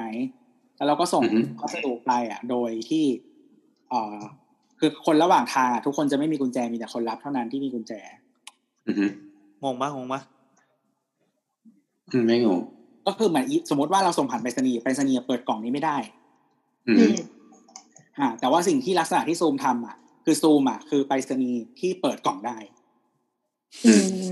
ซูมเป็นคนถือกุญแจ อืม อ่า มันก็เลยจะมีความกังวลหลาย ๆ อย่าง อย่างเช่นอ่า ถ้าเทียบกับเคสที่เคยเป็นข่าวในอดีตอย่างเช่น ตอนที่มียิงที่อเมริกาแล้วรัฐบาลขอให้ Apple ปลดล็อกโทรศัพท์หน่อย หรืออะไรพวกเนี้ยหรือ message ของ iMessage ครับมันเป็นมันเป็น end to end encryption ก็คือ Apple บอกว่า ถึงเราจะมีข้อมูลอะแต่มันอยู่ในกล่องที่เราก็เปิดไม่ได้นะ อืม อืมอืมอะไรแบบนั้นอะไรมันก็มีแบบ policy ของมันอยู่ถูกไหมใช่ใช่คือคือถ้าเขาเปิดได้แล้ว สมมุติว่ากฎหมายประเทศนั้นเอื้ออะสมมุติ รัฐบาลมาบอกว่าเอ้ยเปิดให้หน่อยสิอะไรอย่างเงี้ย ก็คือเปิดได้เลยอืมในการที่เป็น end to end encryption น่ะ ก็คือคนกลางก็เปิดไม่ได้อืมก็เป็นคนรับและคนส่งที่เราต้องการเท่านั้นอะไรประมาณนี้อันนี้คือสิ่งที่เรารู้ในฉากหน้านะอ่าทีนี้เขาพูดกับเราไลน์ก็บอกแบบนี้นะฮะอ่า ทุกคนบอกอย่างนี้หมดเลย ทุกคนบอกว่าเอ้ยคือมันเว end ลา to end เท่านั้นปลอดภัยเท่านั้น เวลาคุณใช้ไลน์แล้วเนี่ยเอ่อมันจะมีของไลน์เขาใช้คำว่า letter sealing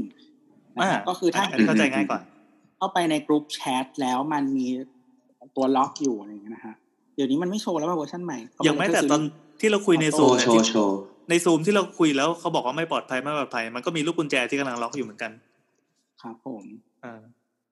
เออเขาบอกว่า your client connection is encrypted ก็คือมัน encrypt ระหว่างระหว่างคือเขาเรียกว่าอะไร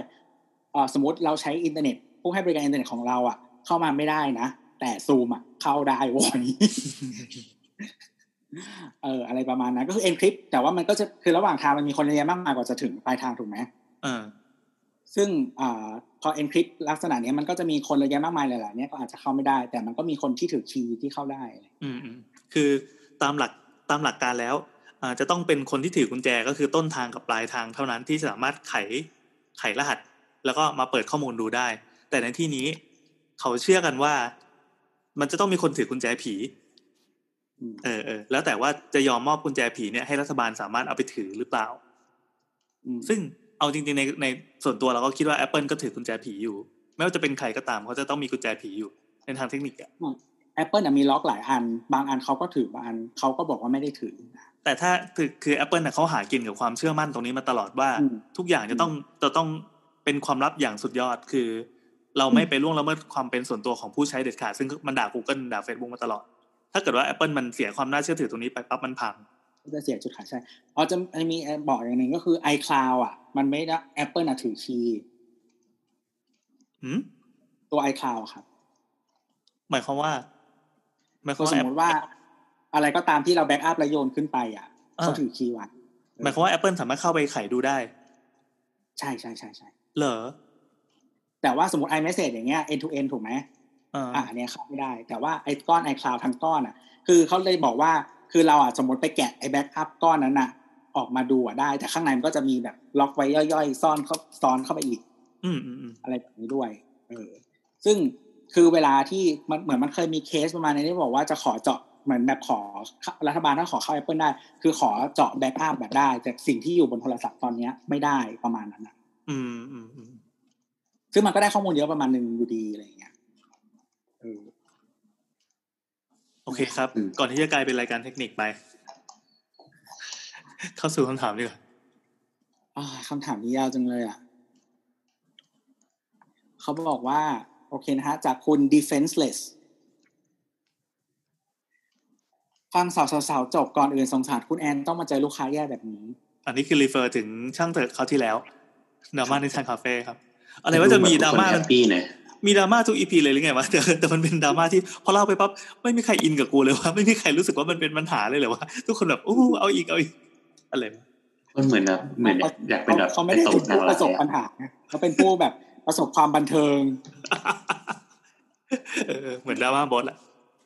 อะนะคะกรณีสงสารคุณแอนที่ต้องเจอลูกค้าแย่แบบนี้ เคยอ่านเจอว่าร้านคาเฟ่แห่งหนึ่งนี่แหละที่มีลูกค้ามานั่งแล้วสั่งอาหารทานฟรีโดยแลกกับการรีวิว ร้านลงในโซเชียล จำไม่ได้ว่าเป็นเพจหรือบล็อกเกอร์อะไรนี่แหละ มีคนด่าเต็มเลย ของทุกอย่างมีต้นทุนจะมาขอกินฟรีไม่ได้อือฮึแล้ว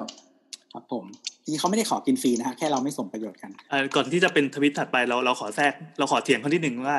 ทุกอย่างมีต้นทุนจริง แต่จะมาขอกินฟรีไม่ได้จริง ๆ แล้วมาขอกินฟรีได้ ถ้าสมประโยชน์กัน อืมเออนึกออกไหมอันนี้มันก็เป็นเงื่อนไขทางทางเศรษฐศาสตร์ทางทางการทำธุรกิจทั่วไป ก็หมายถึงว่าโอเคเหมือนมารีวิวให้ แล้วถ้าถ้าเจ้าของร้านเขาชอบเขาต้องการก็ส่งประโยชน์กันไงอะได้ซึ่งซึ่งก็มีบางร้านที่บางร้านที่ไม่ใช่แค่มากินฟรีเท่านั้นมาแล้วร้านก็จ่ายตังค์ให้ด้วยไปจ้างรีวิวอีกอะไรอย่างงี้เอ้ยเอ้ยมันมีมันมีคนที่ทำโมเดลนี้เยอะพอสมควรนะฮะซึ่งซึ่งเราไม่ได้ผิดอะไรแล้วเราก็ไม่รู้สึกว่าอันนี้เป็นเรื่องเรื่องผิดบาปอะไรนะคือ ถ้ามาปั๊บแล้วก็สามารถเปิดเผยว่าเออเรามากินร้านนี้แล้วก็อันนี้เป็นเป็นการรีวิวของเรา แล้วก็เพจนั้นก็ทำธุรกิจด้วยกันแบบรีวิว มันก็มีคนโพสต์มีเพจหนึ่งคนตามตั้งหลายล้าน ดังนั้นเพจเนี้ยเขาก็จะรับจ้างรีวิวโดยเฉพาะ แล้วก็เคยไปถามตัวเลขเขาแล้วก็ถ้าจะมารีวิวร้านร้านเราเนี่ยประมาณเท่าไหร่ รู้สึกจะสี่หมื่นมั้งแต่สี่หมื่นบาทที่ลงไปอะมันน่าจะได้ซึนามิมาเป็นซึนามิของลูกค้าเออเยอะซึ่งเรายังไม่ถึงจุดนั้นเพราะเรารู้สึกว่าเรายังรับมือถ้าถ้า manage ไม่ดีบางทีก็กลายเป็นผลลบใช่ใช่ใช่ใช่ทุกวันนี้เรายังไม่เคยจ่ายตังค์ค่า marketing เลยแบบใช้เอาตัวเองไปล่ออย่างเดียวคือคือบางทีเหมือน ไอ้พวกเพจไม่ไม่คือ content creator ที่ทำการรีวิวฮะ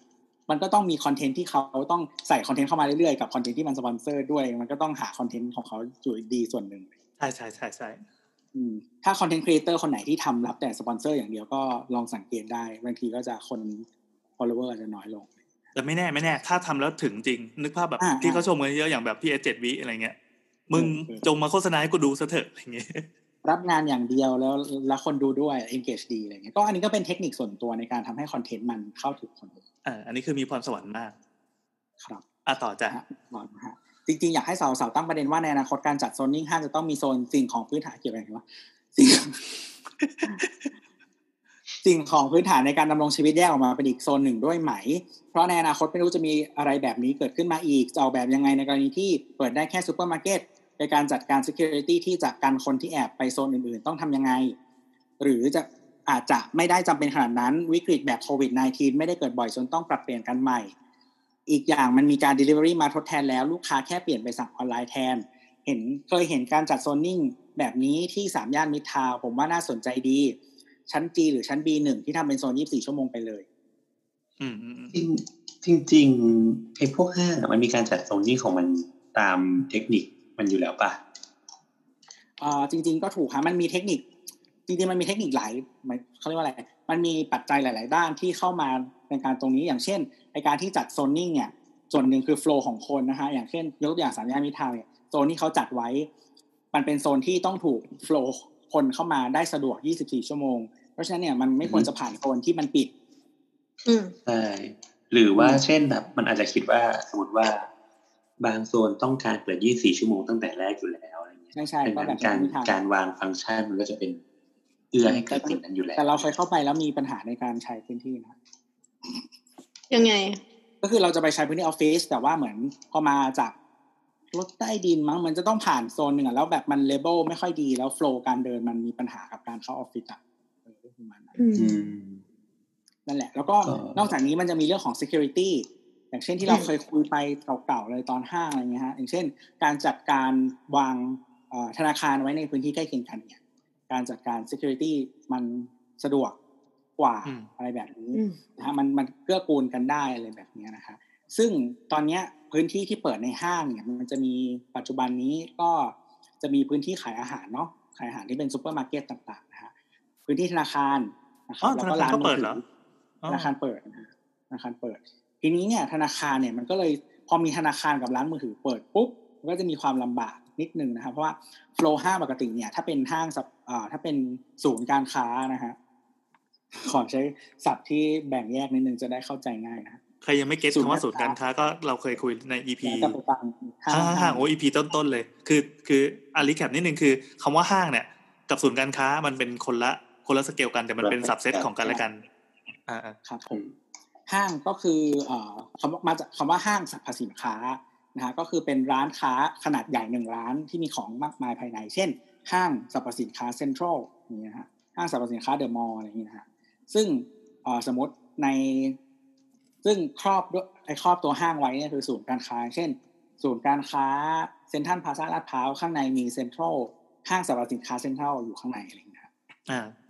ประมาณนี้ ทีนี้เนี่ยสมมติเอ่อแปลนของห้างส่วนใหญ่เนี่ยเขาจะเอาซูเปอร์มาร์เก็ตเนี่ยไว้ชั้นล่างสุด ล่างสุดเนี่ย ในที่นี้อาจจะไม่ใช่กราวเลเวลก็ได้นะครับบางที่ก็เป็นใต้ดินเลยก็แล้วแต่อืม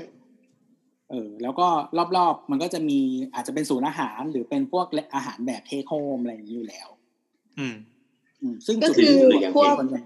อืมพวก market แบบซูเปอร์มาร์เก็ตหรือว่าโรงหนังหรือว่าพวกศูนย์อาหารนะ มันเป็นอะไรที่ คนมันตั้งใจจะไปอยู่แล้วอะเออมันมันเขาเรียกว่าเป็นแมกเนตเป็นอืมเป็นแม่เหล็กดูดคนให้คนมันโฟลว์ตามใช่แต่คราวนี้มันก็จะแบบหรือแบบใหม่ๆหน่อยก็เช่นแบบพวกไม่คงไม่ได้ใหม่แต่พวกแบบศูนย์เขาเรียกศูนย์อาหารหรือว่าแบบพวกซูเปอร์มาร์เก็ตอย่างครูมี่อะไรเงี้ยที่ต้องเอาไว้ใต้ชั้นใต้ดินก็พูดไปแล้ว อืม ก็ใช่ไหมหมายถึงว่าเป็นเรื่องของรถไงเอารถมาดรอปอ่าๆรับของแต่อะทีไรอนี้ย่างก็นี้คือคืออย่างโรงหนังมันไปไว้บนสุดเพราะว่าคนอะตั้งใจไปใช่ไหมเขาก็จะดึงคนใช่ให้เดินใช่ผ่านทุกสิ่งทุกอย่างมา และอีกอย่างหนึ่งคือมันมีฟังก์ชันอีกอย่างหนึ่งคือโรงหนังมันเปิด เปิดปิดไม่พร้อมห้างอืมเออก็จะจะจัดการคนง่ายนะฮะก็คือ control ลิฟต์ลงเอาโรงหนังกับฟิตเนสอาจจะอยู่ด้วยกัน อ่าอ่าโรงหนังฟิตเนสจะอย่างเช่นว่าอ่าใช้ลิฟต์ลงคือหลังจากดูหนังจบหลังเวลาห้างปิดเดินผ่านโซนห้างไม่ได้ ใช้ลิฟต์ตัวนี้ลงมาที่ชั้นนี้ที่เป็นที่จอดรถสำหรับดูหนัง อะไรอย่างนี้นะฮะก็จะเป็นแบบนั้น ทีนี้เนี่ยอ่าตอนนี้ที่มันเป็นปัญหาที่ที่เราคิดไม่แน่ใจว่าเป็นปัญหาหรือเปล่า แต่ว่ามันจะมีการทำให้ใช้พื้นที่ห้างเอ่อแบบมากกว่าที่เขาอาจจะต้องการก็คือธนาคารและร้านมือถือ เพราะว่าถามได้นะคะ ธนาคารและร้านมือถืออะมันจะอยู่อีกชั้นหนึ่งไม่ได้อยู่ส่วนใหญ่จะไม่ได้อยู่กับโซนซูเปอร์มาร์เก็ตเนาะอืมอะสมมติว่าห้างมีสักห้าชั้น สมมติซูเปอร์มาร์เก็ตอยู่ที่ชั้นหนึ่ง ธนาคารอยู่ชั้นสามอย่างนี้นะฮะอืมก็จะมีปัญหาตรงจุดนี้แล้ว ถ้าธนาคารอยู่ด้วยกันก็จะพอคุมง่ายนิดนึง แต่แต่ว่าแม้แต่ห้างใหม่ๆ อย่างของเครือ CPN เองอะราคาอยู่เรียงๆกันแต่มันก็จะถูกร้านอื่นๆมาแทรกๆอยู่บ้างอะไรอย่างเงี้ยอยู่ดีอืมอืมแต่ว่าทีนี้หลังจากอะตัวก่อนน้ำก่อนน้ำก่อนเอาพอดีเห็นพูดถึง พอมีเหตุการณ์โควิดขึ้นมาแล้วมันทำให้เกิดฟังก์ชันอีกอันหนึ่งซึ่งจริงๆมันมันมีมามากมีมาก่อนหน้านี้แล้ว แต่ว่ามันมีมากกว่าปกติ เพราะว่าโควิดด้วยก็คือ พวก delivery หรือว่าอืมพวกคนที่มาสั่ง take home ไปอะอืมคือทีนี้เขาก็เป็นลูกค้ากึ่งกึ่งๆที่ไม่ได้นั่งร้าน แต่ว่าก็เข้ามาใช้พื้นที่ส่วนนี้ โดยที่เขาไม่ได้ต้องการ entertainment หรือว่าต้องการแบบอะไรที่มันสวยงามอะคือแค่มาซื้อแล้วก็กลับไปอะ เราคิดว่าในอนาคตอะส่วนเนี้ยอาจจะถูกคิดขึ้นมาแล้วว่า มันต้องมีพื้นที่สำหรับคนรอมากกว่าที่จะไปนั่งในร้าน ใช่แล้วก็คือเหมือนถ้าสถานการณ์กลับมานะฮะหลังจากผู้คนมาใช้พื้นที่ห้างไอ้พื้นที่ถ้าคน Delivery มันยังเยอะอยู่พอสมควรเนี่ยมันจะกระทบโฟล์ของกันและกัน ใช่อืมมันมันมันเคยมีดราม่าอันหนึ่งที่เป็นร้านกาแฟอันหนึ่งที่ไม่อนุญาตให้ ใช่ให้อ่า delivery เนี่ยเข้าไปอืมอืม ซึ่งจริงๆเราพูดก็คือเขาก็เป็นลูกค้าอีกประเภทหนึ่งเหมือนกัน ที่ที่อาจจะทำให้มันเกะกะในร้านน่ะ อืม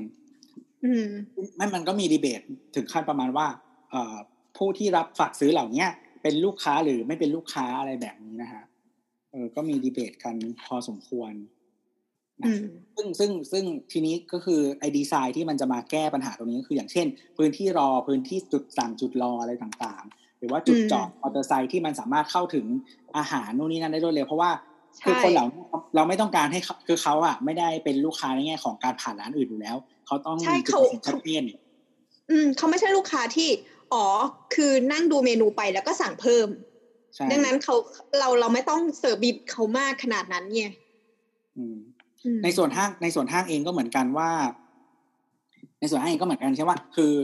คนพวกเนี้ยคือจริงๆไม่จำเป็น ถ้าไม่จำเป็นไม่ต้องดีไซน์ให้เขาไปเดินผ่านโฟล์อื่นอืมๆเพราะว่าอืมมันไม่มีการซื้อเพิ่มอยู่แล้ว อะไรประมาณนั้น แล้วมันก็ถ้าเยอะพอสมควรมันก็จะรบกวนโฟล์ปกติของคนอะไรประมาณเนี้ยอันนี้อาจจะต้องเป็นสิ่งที่ปรับถูกปรับในอนาคต แต่ว่าถ้าใครเห็นห้างเครือเครือเซ็นทรัลอะฮะก็มันก็เขาก็พยายามจะใส่จุดอะไรประมาณนี้ไปบ้าง เพราะว่าเขาไปลงทุนในบริษัท Delivery แห่งหนึ่งอ่า ก็คือ Grab นั่นแหละฮะแล้วก็ทุกคนก็รู้กันนะฮะเอ่อเพราะฉะนั้นเนี่ยถ้าใครไปห้างในเครือเซ็นทรัลนะก็จะเห็น เห็นป้าย Grab อยู่อะไรประมาณเนี้ยจะไม่ว่าจะเป็นจุดเรียกรถจุดให้คนส่งรับส่งสินค้าอาหารนู่นนี่นั่นอะไรอย่างเงี้ยก็ก็จะมีจุดนี้อยู่นะเพียงแต่ว่ามันไม่ได้เข้าไปในดีไซน์ของตึกขนาดนั้นเพราะมันเป็นสิ่งที่เพิ่มเข้าไปใหม่อะไรอย่างเงี้ยอืมมันเหมือนว่าตึกมันสร้างมาหลายปีแล้ว อันนี้มันคือสิ่งใหม่ มันอาจจะมีในอนาคตในการรีโนเวทหรืออะไรเงี้ยแต่ว่ามันไม่ใช่ตอนนี้ไงอืมฮึอย่างน้อยก็สบายใจแทนแทนแกร็บได้นะว่าถ้าไปจอดรับที่ห้างที่เซ็นทรัลไม่โดนตีหัว คือเขาก็พยายามทำจุดจอดที่มันแบบเอ่อไม่ไม่ไม่ต้องผ่านพวกเจ้าถิ่นอะไรทั้งหลายแหละอะไรอย่างเงี้ยของไทยเราเขาก็จะพยายามมีจุดจุดนี้เพราะว่าแน่นอนธุรกิจมันเอื้อกันนะฮะอืมอะทีนี้เนี่ยก็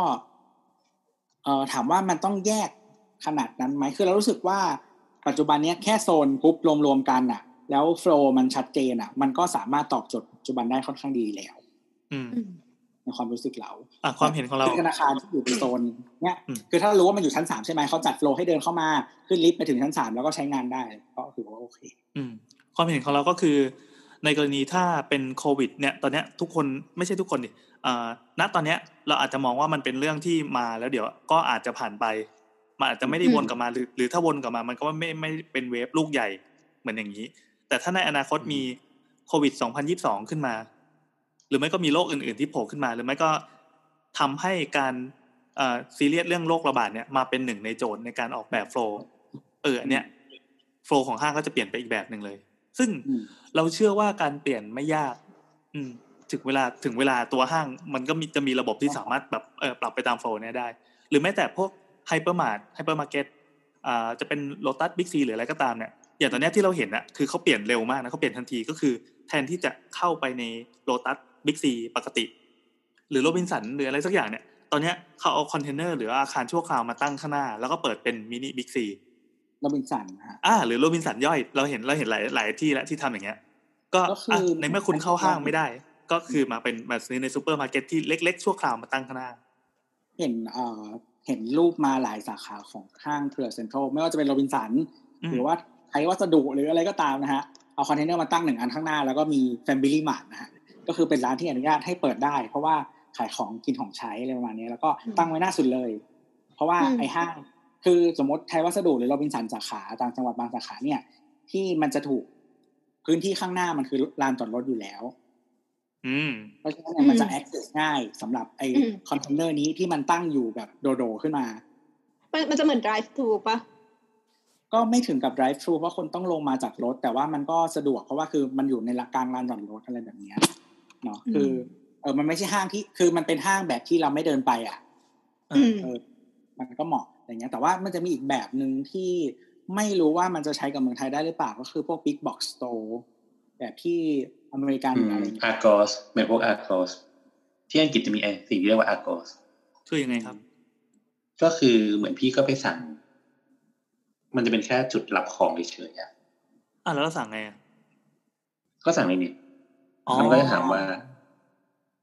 จะไปเอาที่นู่นหรือเปล่าอะไรอย่างงี้อืมอืม เหมือนหน้าร้านไม่ต้องมีอะไรมากอิเล็กทรอนิกส์ปะใช่ปะขายทุกอย่างเลย ขายแม่งสากกะเบือยันเรือรบ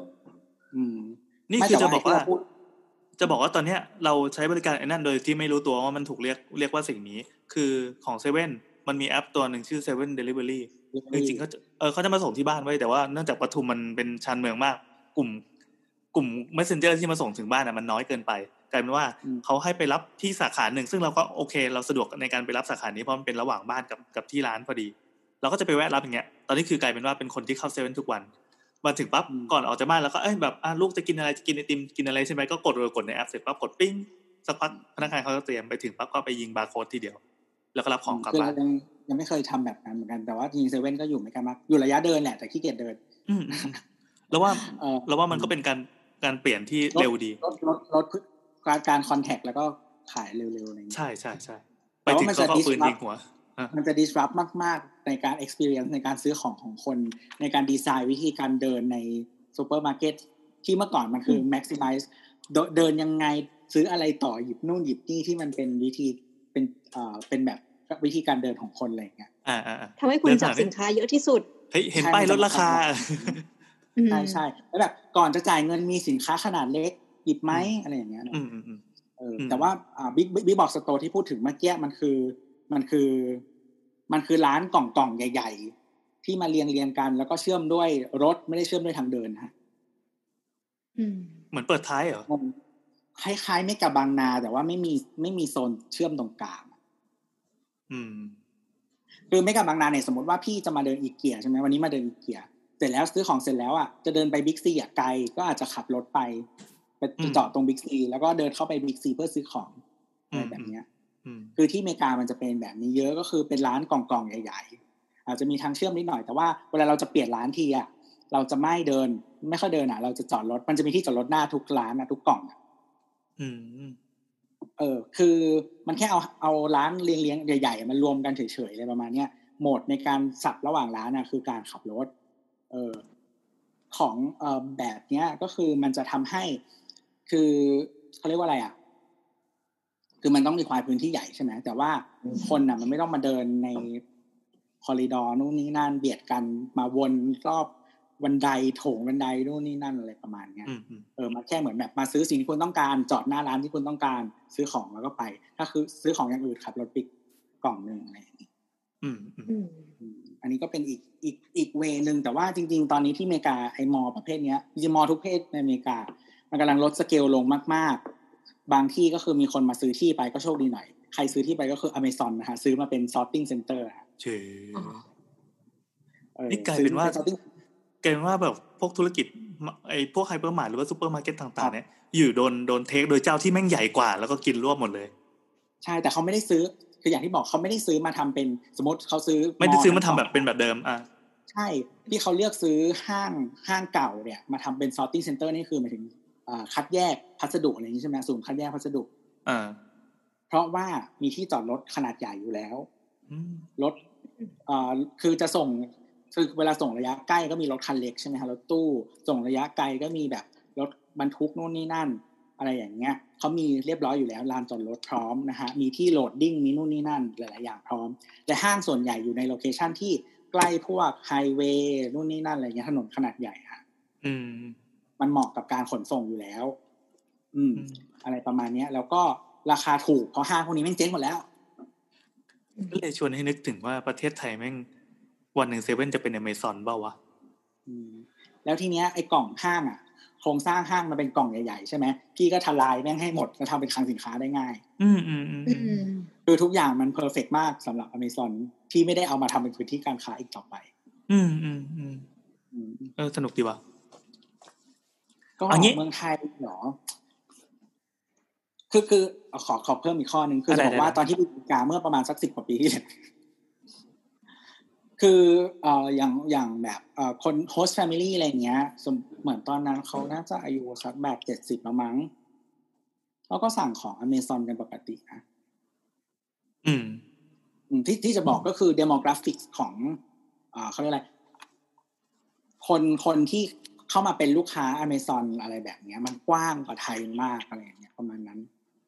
คนแก่เขาก็แบบเข้าถึงสิ่งพวกนี้เลยนะครับประมาณนั้นโอเคอะเราขอเก็บตกอีกนิดนึงคือในในประโยคหนึ่งของคำถามก็คือคุณ defenseless บอกว่าอีกอย่างมันมีการ delivery มาทดแทนแล้ว ลูกค้าแค่เปลี่ยนไปสั่งออนไลน์แทน อะไรอย่างนี้อ่อันนี้เป็นเป็นประเด็นหนึ่งที่ใน EP ที่แล้วนะครับ ที่บอกว่าเป็น after covid อะ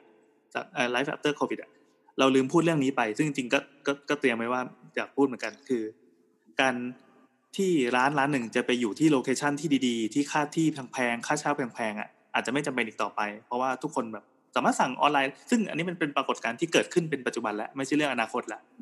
เออแต่ถามว่าอืมคนที่ทำเป็นร้านแบบที่จะต้องเข้าไป sit in อายกตัวอย่างอืมอย่างธุรกิจของตัวเองหรือว่าเอ่อในจังหวัดแถวนี้ก็ได้ ร้านอาหารทุกร้านพอกระโดดไปเปลี่ยนไปเป็นออนออนไลน์ ก็คือไปขายใน Facebook ไปไล่ตามคอมเมนต์ไปสแปมตามคอมเมนต์อะไรต่างๆเอ้ยเรามีกุ้งเรามีหมูเรามีขนมจีบอะไรเงี้ย อันนี้เป็นวิธีของต่างจังหวัดซึ่งเรารู้สึกว่ามันน่ารักและมัน work ดีปรากฏว่ายังไงก็ตามถ้าเป็นอ่าฤดูโควิด ซึ่งมันเป็นปรากฏการณ์ระยะสั้น อาจจะสั้นหรือยาวก็ไม่รู้แต่เรามองว่าสั้นไว้ก่อน มันไม่มีทางทดแทนแบบที่จะต้องไปนั่งกินที่ร้านได้ใช่อืมเพราะถูกพี่เพราะว่าพี่ไม่ได้ขายอาหารไง ใช่ใช่ใช่ รวมถึงร้านอาหารอื่นๆด้วยนะไม่ใช่แค่ร้านเราร้านเดียว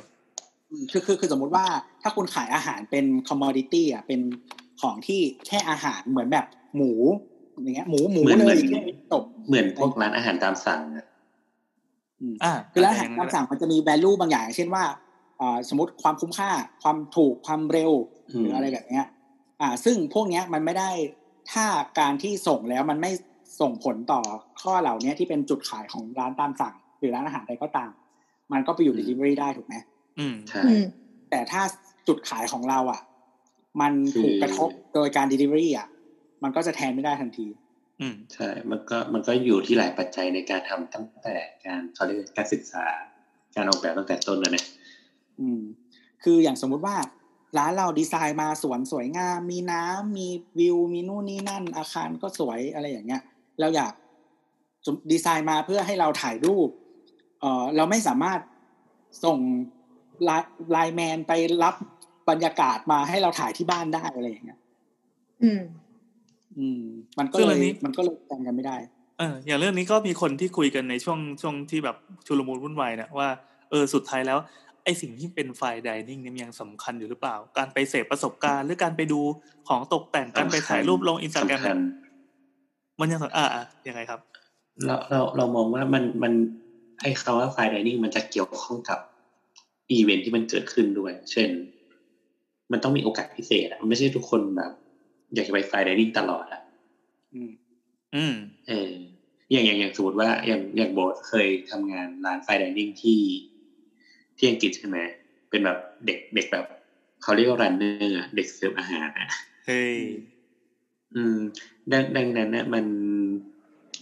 มันก็จะมีคนแบบบางประเภทเช่นแบบครบรอบแต่งงานวันเกิด หรือแบบรับปริญญาหรืออะไรเงี้ยแบบเลี้ยงปาร์ตี้บริษัทอะไรเงี้ยที่มันต้องอาศัยโอกาสพิเศษบางอย่างในการมากินอะมันมันน้อยมากๆที่จะมีคนแบบว่า ฉันเดินผ่านแล้วฉันอยากกินนะอืมอืมอืมอืมอืมเออไม่ไม่แต่ซึ่งแต่ไอ้ไอประสบการณ์มันก็มีหลายเลเวลไงเอตามความ อเป็นอย่างกูก็ซื้อร้านอาหารทุกวันตอนอไม่ยู่ไม่กรุจะงบอกเทว่าพประสบการณ์มันก็มีหลายเลเวลตามความแพงใช่ไหมคือสมมติยิ่งแพงมากมันก็ยิ่งใช่พิเศษมากในขณะเดียวใช่กันใช่ถ้าใช่ถ้าพิเศษน้อยหรือว่ามันสามารถหรือหรือแบบเราคิดว่าเออรับประสบการณ์แค่เพียงรสอาหาร ก็เพียงพอก็คนละแบบมันก็คนละแบอ่าบอันนี้มันก็อาจจะถูกแทนได้ง่ายและไวหน่อยอะไรแบบนั้นใช่ใช่ใช่แต่แต่ร้านที่ที่เคยทำก็คือเจ๊งไปแล้วนะคนไม่มีตังค์เฮ้ยมันมันแพงจริงพี่มันมันแพงแบบแพงแบบสมมติว่ากินอาหารไทยที่นู่นน่ะประมาณสิบสี่ปอนด์ใช่ไหมสิบถึงสิบสี่ปอนด์ต่อคน แต่ถ้าเกิดกินร้านที่โบทำอะ ก็คือสไตล์ที่ประมาณเขาจะมีเขาเรียกว่าเป็นยอดต่อหัวอะอืมที่เขาประเมินไว้อะ อยู่ที่ประมาณสามสิบห้าปอนด์ต่อคนอืมก็สามเท่ากว่าอืมใช่ใช่ประมาณนี้ โอเค อะน้ำน้ ไม่มีไม่มี คือแค่แค่ตอนที่โบทโบทพูดว่าพอร้านอาหารที่มันไฮมากๆถูกปะมันก็มันก็คงมีผลกระทบนั่นแหละ แต่ว่าอย่างอย่างน้ำที่ซื้อกับข้าวนอกบ้านกินตลอดทุกวันอะ คือแค่ร้านสะอาด ร้านโอเคหน่อย ก็ก็เข้าทุกวันแล้วอะไรแค่เนี้ยก็ก็ไม่มันก็เป็น requirement ของคนอีกประเภทหนึ่งอือืมมหมายถึงว่าคนคนที่ไปกินของแพงเป็นอีกแบบหนึ่งที่ที่ ที่บางอันอะมันได้รับผลกระทบมากแม้ว่าร้านไม่ต้องสวยอะไรเงี้ยคือสมมติบุฟเฟ่ต์มันคือ experience การกินแบบนั้นไงใช่ใช่ใช่ใช่มันคือการกินอย่างเช่นเอ่อแชร์หรือว่าแบบการกับกินกับเพื่อนมีมีบรรยากาศมีนู่นนี่นั่นเข้ามาอะไรเงี้ยที่มันจะต้องได้รับผลกระทบอะไรเงี้ย ซึ่งบางอันแบบเราเห็นราคาแล้วก็เออก็แพงเหมือนกันนะถามว่าจ่ายได้ไหมจ่ายได้แต่ว่าอ้าวเดี๋ยวกูต้องมาล้างหม้ออีกนี่หว่าอืมอืมอืม เออแบบกินที่ร้านก็ประมาณต้องล้างหม้อเลเรายเราเราเปลี่ยนเราเปลี่ยนชื่อ EP ไหมยังไม่ได้ตั้งชื่อเลยโอเคโอเคจบจบ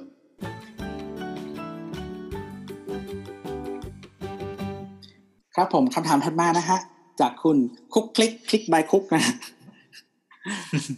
ช่วงนี้ร้อนตับแตก พอจะมีวิธีไหนช่วยลดความร้อนในตัวบ้านได้บ้าง เพราะถ้าบ้านเปิดแอร์ทั้งวันสามเปอร์เซ็นที่รัฐช่วยไม่น่าพอ ยาใจยาไส้นะฮะอ่าข้อมูลเพิ่มเติมนะฮะบ้านเป็นบ้านไม้สองชั้น ชั้นบนกลางวันเดือดมาก ตอนนี้ใช้วิธีไม่เปิดหน้าต่างเพื่อเก็บความเย็นของแอร์ที่เปิดตอนกลางคืนไว้ พอหำมโคดตรทรมานอะ พอหมดความเย็นก็เปิดหน้าต่างด้านตรงข้ามดวงอาทิตย์ เปิดพัดลมสองตัวเป่ากระจายรอบห้องมีทริคอะไรบ้างไหมที่พอบรรเทาความร้อนบรรเทาความร้อนได้อีก บ้า บ้าทางมันรู้บ้า แรกที่สุดบ้าทางเหมือนรู้ว่าเรามีสปอนเซอร์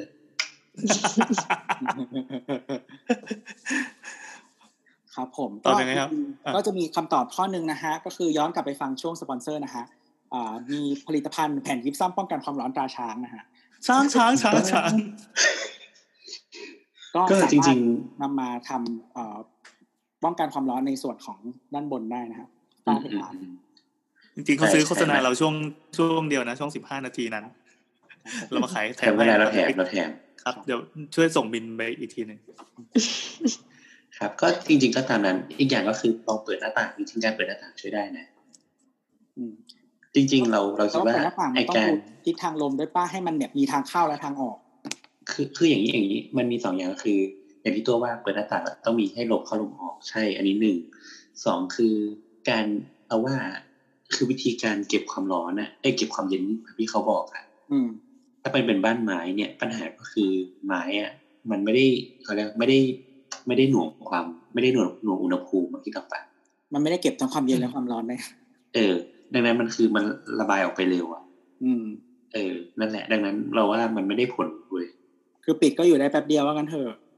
ใช่อืมดังนั้นมันมีสองวิธีก็คือหนึ่งคือคุณต้องหาอะไรมาหุ้มทำให้ห้องอะมันเย็นลงอืม เออสองคุณก็ต้องทำให้มันระบายอากาศได้เยอะที่สุด อืมแค่นั้นเลย คือให้ลมผ่านเยอะที่สุด คือลมลมบางทีอะมัน มันมันให้เอฟเฟกต์อีกอันหนึ่งก็คือ ให้เรารู้สึกว่าเราสบายเว้ย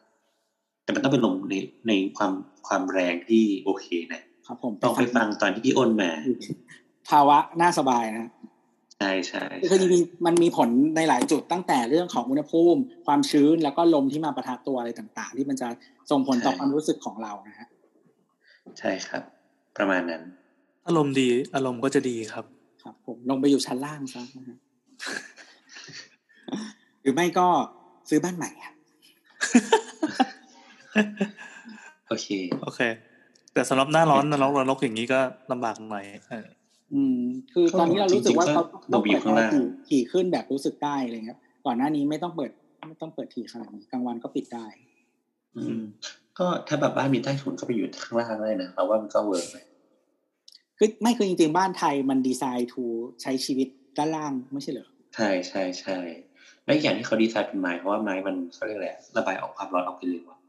อืมคิดออกไหมพอมันระบายออกความร้อนออกไปเร็ว ใช่ดังนั้นเวลาแปลว่า เวลากลางคืนน่ะ มันมีโอกาสที่จะเย็นไวผนังผนังมันไม่มันผนังมันไม่ปล่อยความร้อนออกมาแข่งกับแอร์อะอืมคอนเซปต์ของวัสดุมันตรงข้ามกับการใช้ชีวิตปัจจุบันไงใช่ใช่ใช่ใช่ใช่ทุกวันนี้คือเราครับต้องการให้ตัวผนังบ้านหลังคาบ้านพื้นบ้านทุกอย่างไม่เป็นฉนวนเพื่อจะเปิดแอร์ใช่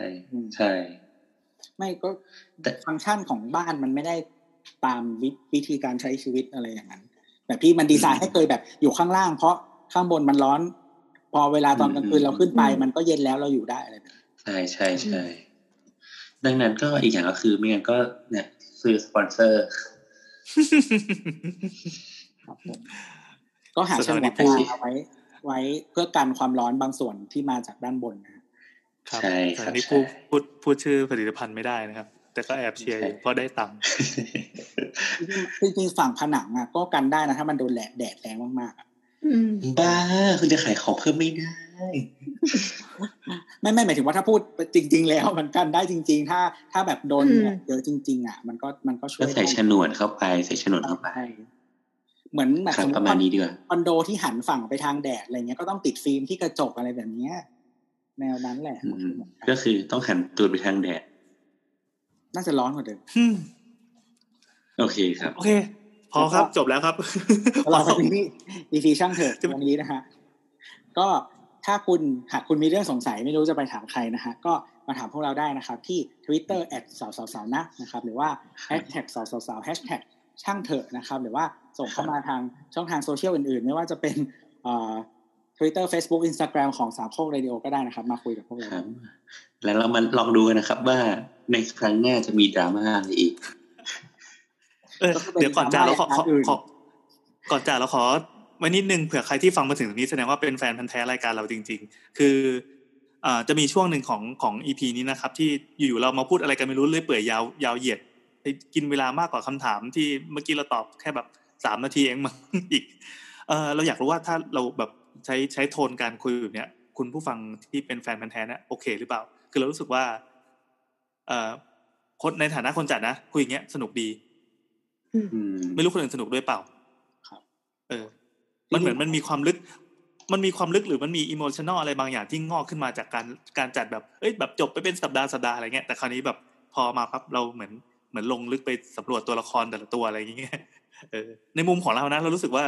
ถ้าถ้าทำอย่างเงี้ย เราจะเป็นการจัดรายการที่สนุกไม่รู้คนอื่นสนุกหเหมืรืออนเปล่าเหมือนทุกคนเป็นตัวละครตัวหนึ่งแล้วก็ค่อย ๆ โตขึ้นไปเรื่อยๆ แล้วก็มีมึงเป็นเรื่องพระราวมึงเป็นพระประจำสัปดาห์อันนี้ก็เป็นเจ้าอาวาสแล้วอะไรเงี้ยเหรอ ต้องผ่านประสบการณ์ประสาทแดกทัวร์ลงก่อน ถึงจะได้แบบ coming of age อ๋ออ๋อไปปรึกไปปรึกษาอีกรายการหนึ่งได้นะฮะ เราจะไม่เอ่ยชื่อนำมาเยอะ อีกรายการก็ทัวร์ลงไม่ต่างกัน โอเขาเคแข็งครับแกร่งแล้วเขาแข็งแกร่งแล้วอย่าไปเชื่อโอเค พอพอพอเว้ยสวัสดีครับแยกย้ายกันดูซีรีส์ครับ สวัสดีครับ